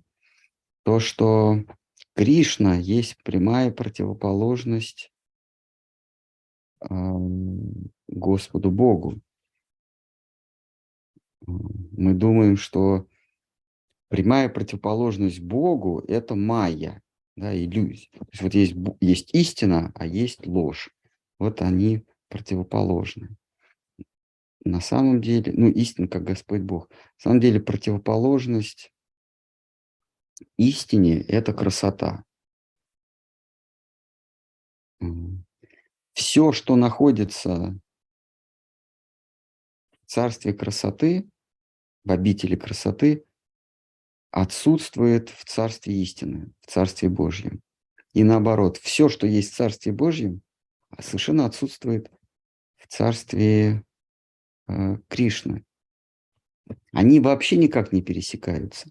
Тогда как иллюзия майя, ложь, пересекается с истиной. Потому что ложь – это искаженная истина. Между ними есть очень много общего. Между Кришной и Вишну нет ничего общего, вообще нет ничего общего. И вот тот, кто находится над всеведущим, всезнающим, всемогущим, он его прямая противоположность, и он себя познать не может. И оставим его в покое с этой своей неспособностью. А всемогущий пусть себя познает, и он из себя и познает. Он из себя знает.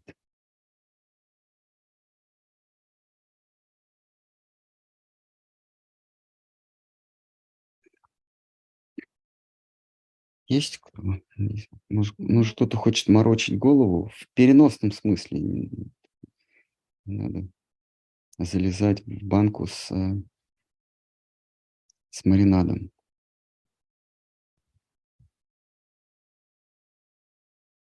Объясните, пожалуйста, подробнее, что значит быть слугой Всевышнего, что именно и как нужно делать, или действия не имеют значения и важно помнить о Кришне постоянно. Значит, когда э, душа уже предана Всевышнему, тогда действие не имеет значения. Так- Такая душа не связана никакими обязательствами с этим миром, ни с богами, ни с властью, ни с, ни с родичами, никак не связано, если она предана. И все, что она делает, она делает а, как служение ему. Но до того, как она а, явила себя преданной, преданной душой Всевышнему, действие имеет значение. И эти действия три, мы сегодня как раз их вспоминали, перечитывали. Это а, слушание, ну, то есть по- поминание, это оглашение, а, да, слушание, оглашение и поминание о, об истине. Вот три действия.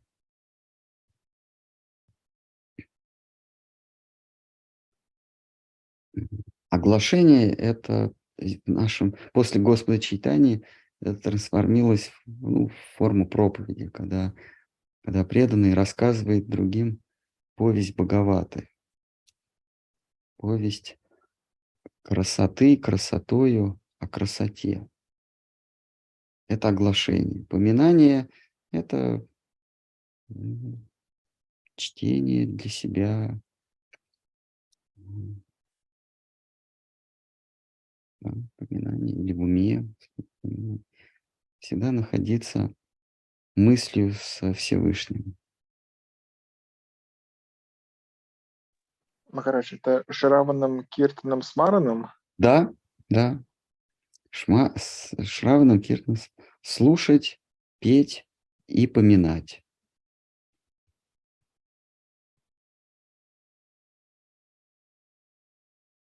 Более того, это смысл жизни.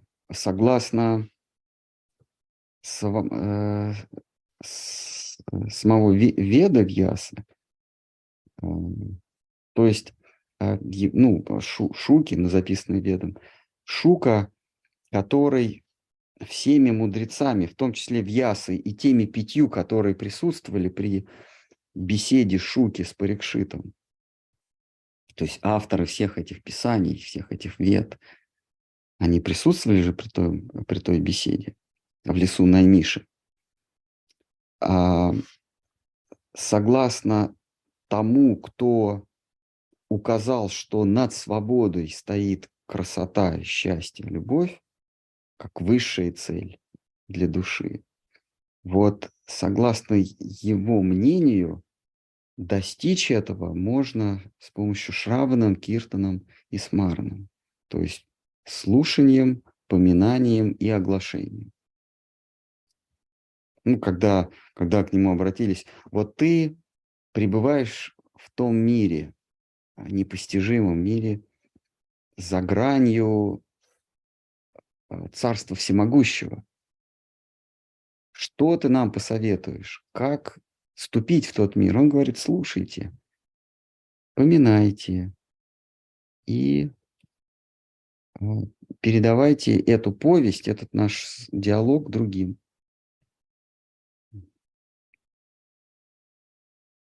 Ну что, кто-то может что-то еще.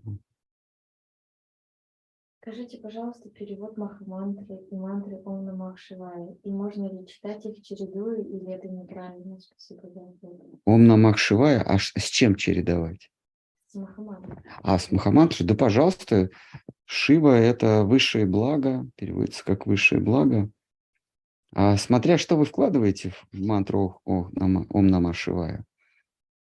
Это мантра о благе, она несет благо а, живому существу, она очень благоприятна.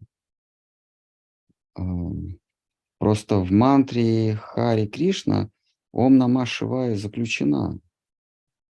В мантре Хари Кришна заключены все веды, в том числе и мантры, вот эти а, мантры о благе. Повторяя Маха мантру, вы повторяете и Гаятри, и повторяете Ом Нама Шивая.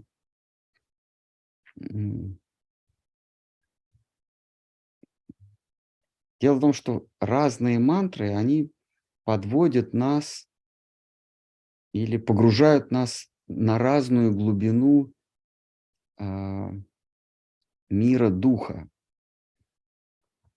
Разные пласты открывают нам разные, э, разную реальность или, так сказать, разную,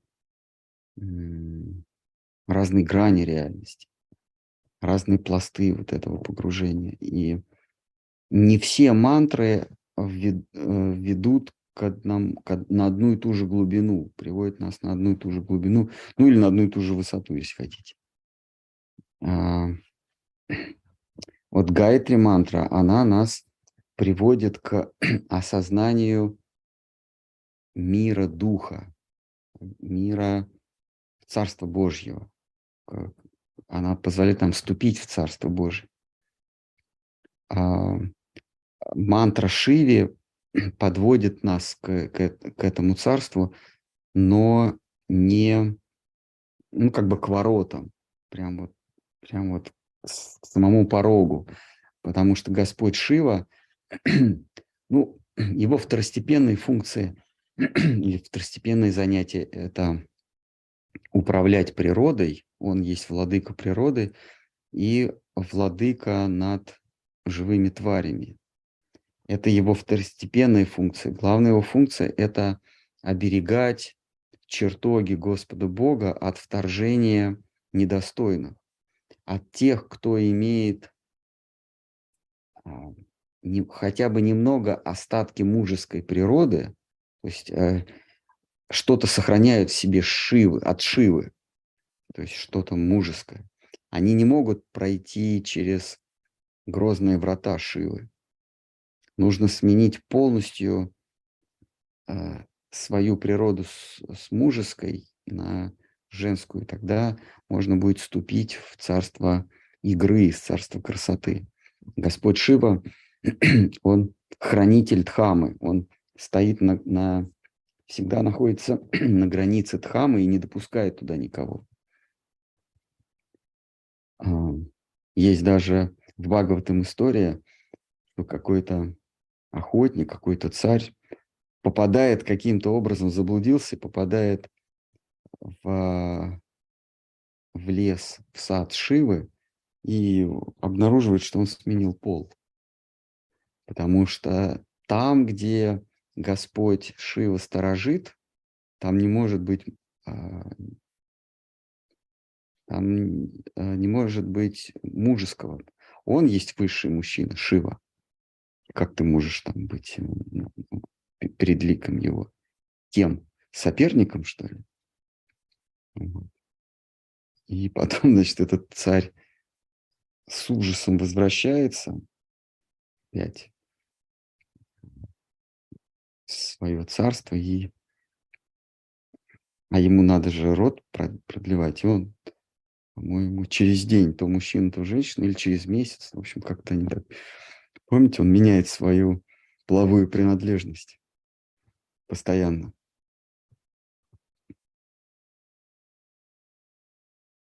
Вот. Ну, там всякие срамные истории с этим связаны, но тем не менее. А, Господь Шива, он подводит нас к определенному рубежу, а дальше мантра, мантра живописующая или мантра реализующая этот бесконечный хоровод. Э, это мелькание ликов Кришны его возлюбленный, Кришна его возлюбленный, Кришна, Хари Кришна, Хари Кришна, Кришна, Кришна, Хари Хари. Это такая, как это сейчас, коуп, да, называется? Хоровод. Если смотреть в подзорную трубу, хоровод вокруг Кришны, то получится мантра Хари Кришна отскоком.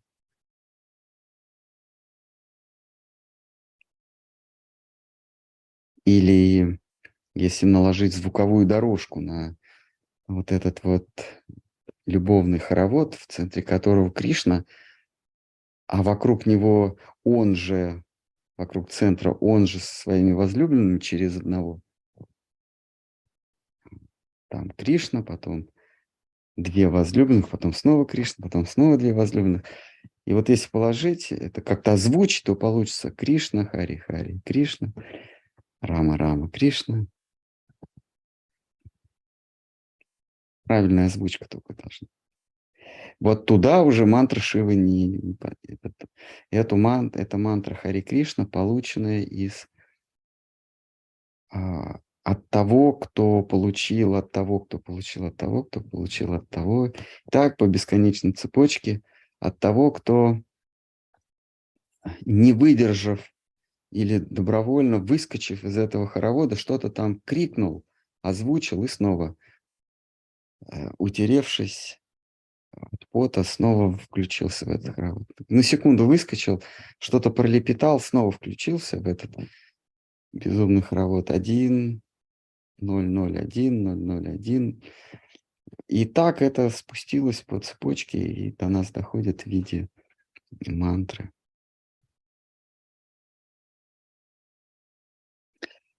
Есть воп- может, м- может кто-то точит зуб в переносном смысле, не надо тут свой, свой волчий э, лик, волчий оскал здесь не нужно показывать. Махараш, можно без оскала. Да, давайте. Шукадева. Шукадева Госвами, он вот к нему обращаются как к тому, кто вещает из потустороннего мира. Он сам из того самого высшего мира. Он был сам очарован. То, что он Да. слышал, вот это десятистишье, э, он же был очарован или он уже знал все? Не знаю, он, он вещает он с точки зрения очарованного, как очарованный. Но мы знаем из предыстории, что он просто бродил как юродивый, безумный, полуживотное в пол таком в безумном состоянии. Но он был очарован.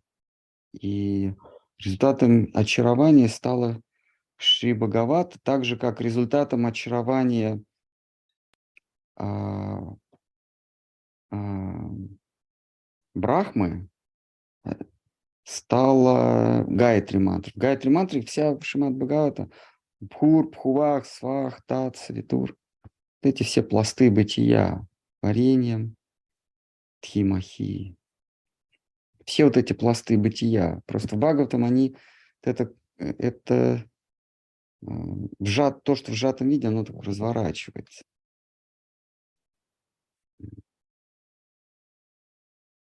А, Он очарован, иначе бы он не произнес Шимат Бхагавату. А, Вьяса говорит, ой, подождите, кто говорит, что четверо знают э, Бхагавату, э, знают четверо. Это Шука, это Мадхавендра Пури, это Шимати Радхарани, и, по-моему, Шива присутствует. И Шива либо знает, либо нет, как-то так говорится. Шива либо знает, либо нет, да, это под вопрос. А Вьяса не знает.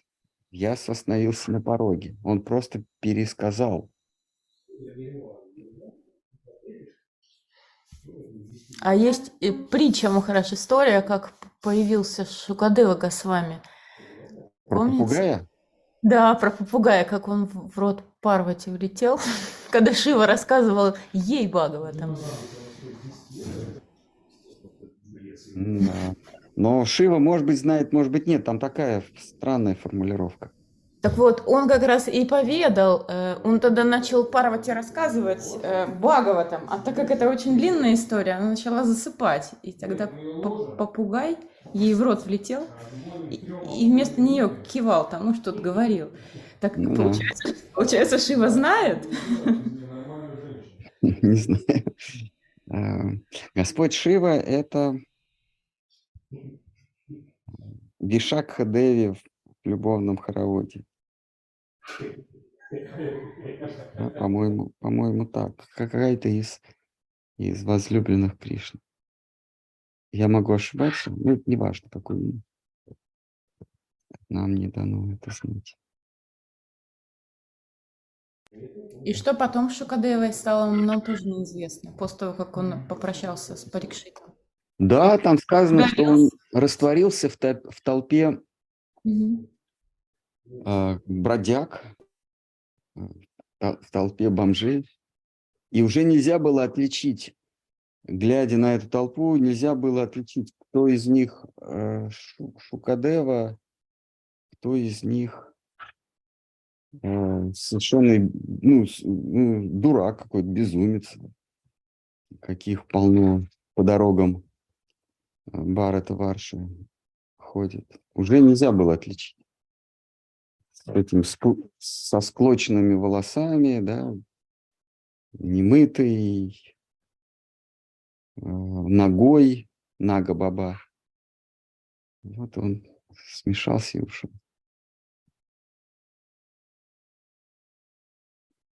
Бхагаватам уникальная, она начинается никак и заканчивается никак, без четких ответов. Что же делать? Мы, мы, мы, мы заканчиваем прикосновение к Бхагаватам а, советом, а читайте заново. Всегда читайте. Как, как пьесы Чехова. Они без, без начала и без конца, просто какой-то отрывок жизни. Непонятно, как завязывается, непонятно, как кончается. Нет ответов на вопросы. То есть Классически э, законченное произведение. А, за- Есть какая-то завязка, кульминация и ответ на главный вопрос. Допустим, это детектив. Вот. э, Кто убил там или, или что- что-нибудь в этом роде. А здесь всплывает из ниоткуда и уходит никуда. Как будто какая-то вечная, вечно пляшущая пьеса вдруг появилась, знаете, сцены такие вращающиеся. Вот. Ну, в театрах есть такие вращающие сцены. Вот мы что-то слышим, что какой-то шум, и вот появляется этот сектор, который мы видим. Что-то там происходит в 12 актах. И потом раз заканчивается. Что это было, непонятно. Нам остается только ждать, когда эта игра снова к нам обратится. Лучше не ждать сразу. А Сразу. Это бесконечная игра прекрасного абсолюта. Неизреченная, она не, не, не начинается конкретно где-то, и конкретно где-то не заканчивается. А сюжетно, да, он ушел и все. Куда ушел? Ну, где-то его еще пригласят, какая-то аудитория. Его пригласят, он снова что-то, что-нибудь расскажет и дальше пойдет.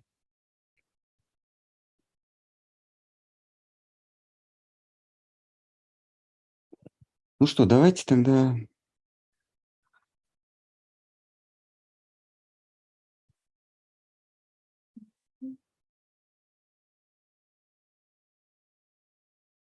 давайте. Кто-нибудь, может, хочет перевести дух? Не в смысле на русский язык. Это в переносном смысле. Ну, Не, не то, что слово дух перевести. Можно ли сказать, что главная задача человека здесь избавиться от своей воли и довериться Всевышнему через гуру? И можно ли этого добиться без проводника или гуру? Можно добиться, да, э, сдаться на волю Всевышнему. Э, Тут вопрос только, э, что за Всевышний? Всевышний очень емкое понятие. У него много глубин, у этого понятия много глубин. Всевышний как а, творец или как разрушитель или как хранитель этого мира. Или Всевышний как объект притяжения того мира, Господь Бог, а, владыка Царства Божьего. При этом он имеет разные облики. А, Высвечивается какая-то из его характеристик, и он сразу преобразовывается. Он может быть, он может явиться в облике Рамачандры, в облике мудреца э, э, Ясы или Парашурамы или э, Кришна Баларамы. Все это грани Всевышнего. А, Есть совсем надгранное, как нечто. Это не поддающееся ничему. А, И в зависимости, вы, вы, можете, вы можете сдаться этому Всевышнему самостоятельно. Но в любой традиции ам, вам будут говорить, что лучше через гуру, через проводника. Почему? Потому что вот этот Всевышний, он субъективен. Не вы решаете, сдаться ему или не сдаться, а он решает, а, будет ли у тебя возможность сдаться или нет. А, В отличие от объектов этого мира, вот какой-нибудь водоем, да, вот я решаю, прыгнуть мне в этот водоем или не прыгнуть. Этот водоем – это объект. Но когда мы говорим о Всевышнем, то вот этот водоем, этот Всевышний, он решает, прыгнешь ты в него не- или нет. То есть ты решил прыгнуть в эту воду, а и в момент, когда ты оттолкнулся, там уже ничего нет, и ты бьешься о кафель э, бассейна. Вода решает, прыгнешь ты в нее или нет. Вот это называется вода или объект субъективен по отношению к нам. То есть он субъект, а мы объекты. Поэтому сдаться на его волю а, предполагает, что он этого доз- это дозволит. Конечно, можно сдаться, если он дозволит, без, без посредника. Да, конечно. Но мы толкуем, мы вообще отталкиваемся в своей философии от того, что мы сдаемся через его посредника. А, ну, в нашей традиции и в э, главных традициях, э, ученических традициях, вы не услышите о том, что можно сдаться, минуя гуру. А, Поэтому вам нужно обратиться к какому-то гуру, который вам расскажет, что можно сдаться без, без него. Сам факт того, что вы меня спрашиваете, можно ли сдаться Богу, минуя а, проводника, вы ко мне обращаетесь, э, в кавычках, как к проводнику уже. И я вам скажу, можно сдаться без проводника. Ну, кто вам говорит? Проводник. Я себе не, я не претендую на это место, на, на эту роль, но вы просто уже обращаетесь как к проводнику, говорите, а можно ли сдаться без проводника? Ну, вы, вы обращаетесь к проводнику. И он говорит, конечно, можно. И вот проводник вам говорит, что вы можете сдаться без него, он тем самым он уже вас наставил на этот путь сдаться. Но в традициях, в религиозных, в дхармических традициях вы всегда услышите, что без представителя сверхсубъекта вы не сможете сдаться сверхсубъекту. Хотя это возможность есть. А, Эта возможность есть. А другое дело, даже если вы реализуете эту возможность, то оказавшись в области преданности Богу, вы там окажетесь один, в одиночестве. Потому что если вдруг вы увидите других, в каких отношениях вы с ними будете? Вы их растолкаете локтями, скажете, пшел вон щенок, как э, в бриллиантовой руке. Когда, помните, он пошел за проводником с, с мальчиком, ну, за мальчиком, который по скрытому волнорезу идет. И когда он осознает, что он может сам идти, зачем ему вот этот вот мальчик с удочкой и с очком, он подбегает и его... с- Пшел вон щенок. И уже дальше по волнорезу сам до берега. Но сам, один. Э, Но, тем не менее, да, можно самому достичь, но там вы окажетесь один, потому что когда, когда э, если допустить, что кто-то рядом с вами, вы в каких с ними отношениях? Они вам будут прислуживать, они вам будут помогать в вашем бесконечно сладостном служении Богу. Или вы им будете помогать, а может, вы на равных?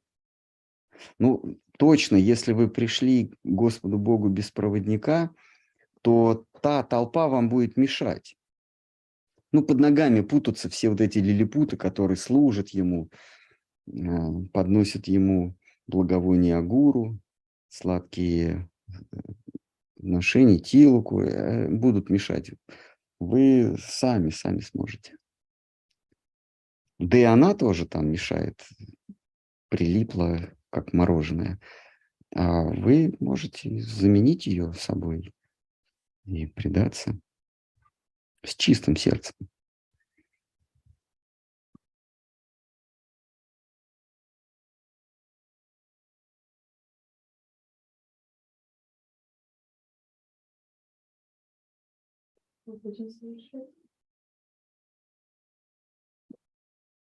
Мгм. Давайте на этом закончим.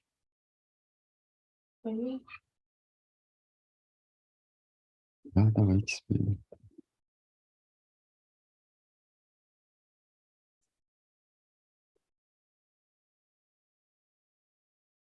А если мы поем о Боге, мы же никого не дискредитируем.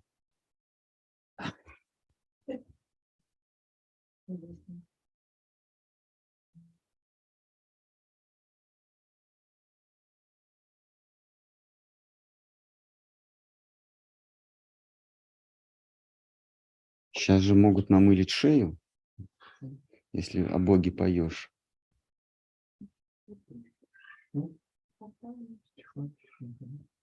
переносном смысле.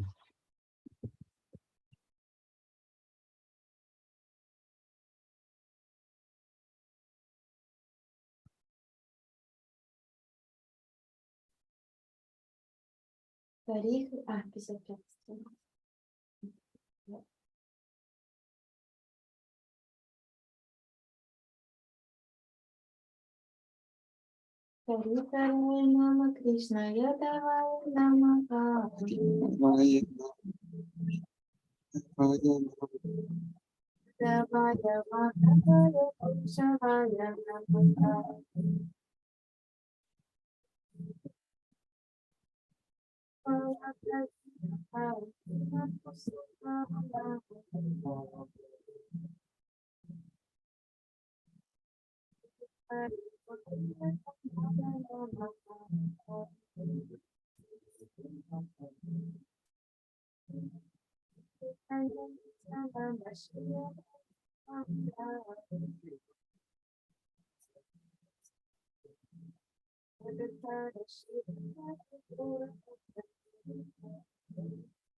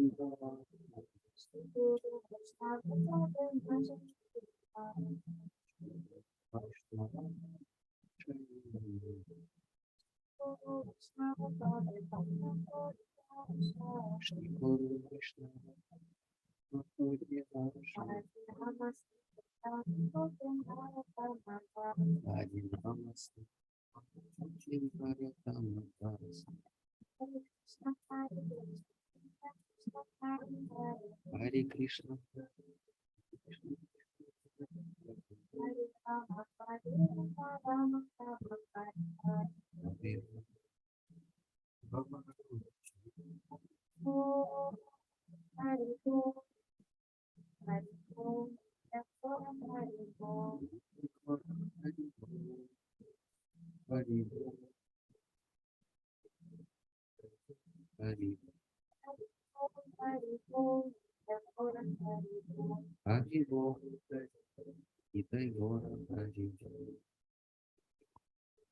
Шиши Чирики, Джай Джай. Шиши Горн Дай Правды Ки Джай, Джай Шили Бхакти Сундр Говинда Красна Махарадж Ки, Джай Шили Бхакти Ракак Штар Дай Красна Махарадж Ки Джай. Шри Рупануга Гуру Варга Ки Джай, Шри Бхакта Вринда Ки Джай. Харинам Санкиртан Ки Джай, Шри Читани Сарасват Мат Джай. Дай Гора Приманда Хари Хари Бога. Ну что, все, мы опять не... Не ложись. Нет, мы, я не знаю, сколько времени. Ну, О, два. Нет, надо раньше заканчивать. Мы опять по доказательству нереальности этого мира. Я все. Ну, физическое доказательство того, что этот мир нереален, а существует в голове. Ну, то, что он нереален, это чистая физика, а то, что он существует в голове, это мы будем с вами делать вывод самостоятельно. Неизбежный вывод. Ну что, ну давайте. Ну давайте в следующий раз с этого начнем. кадров, А, да, а мир все кажется реальным и реальным. Уже которую неделю.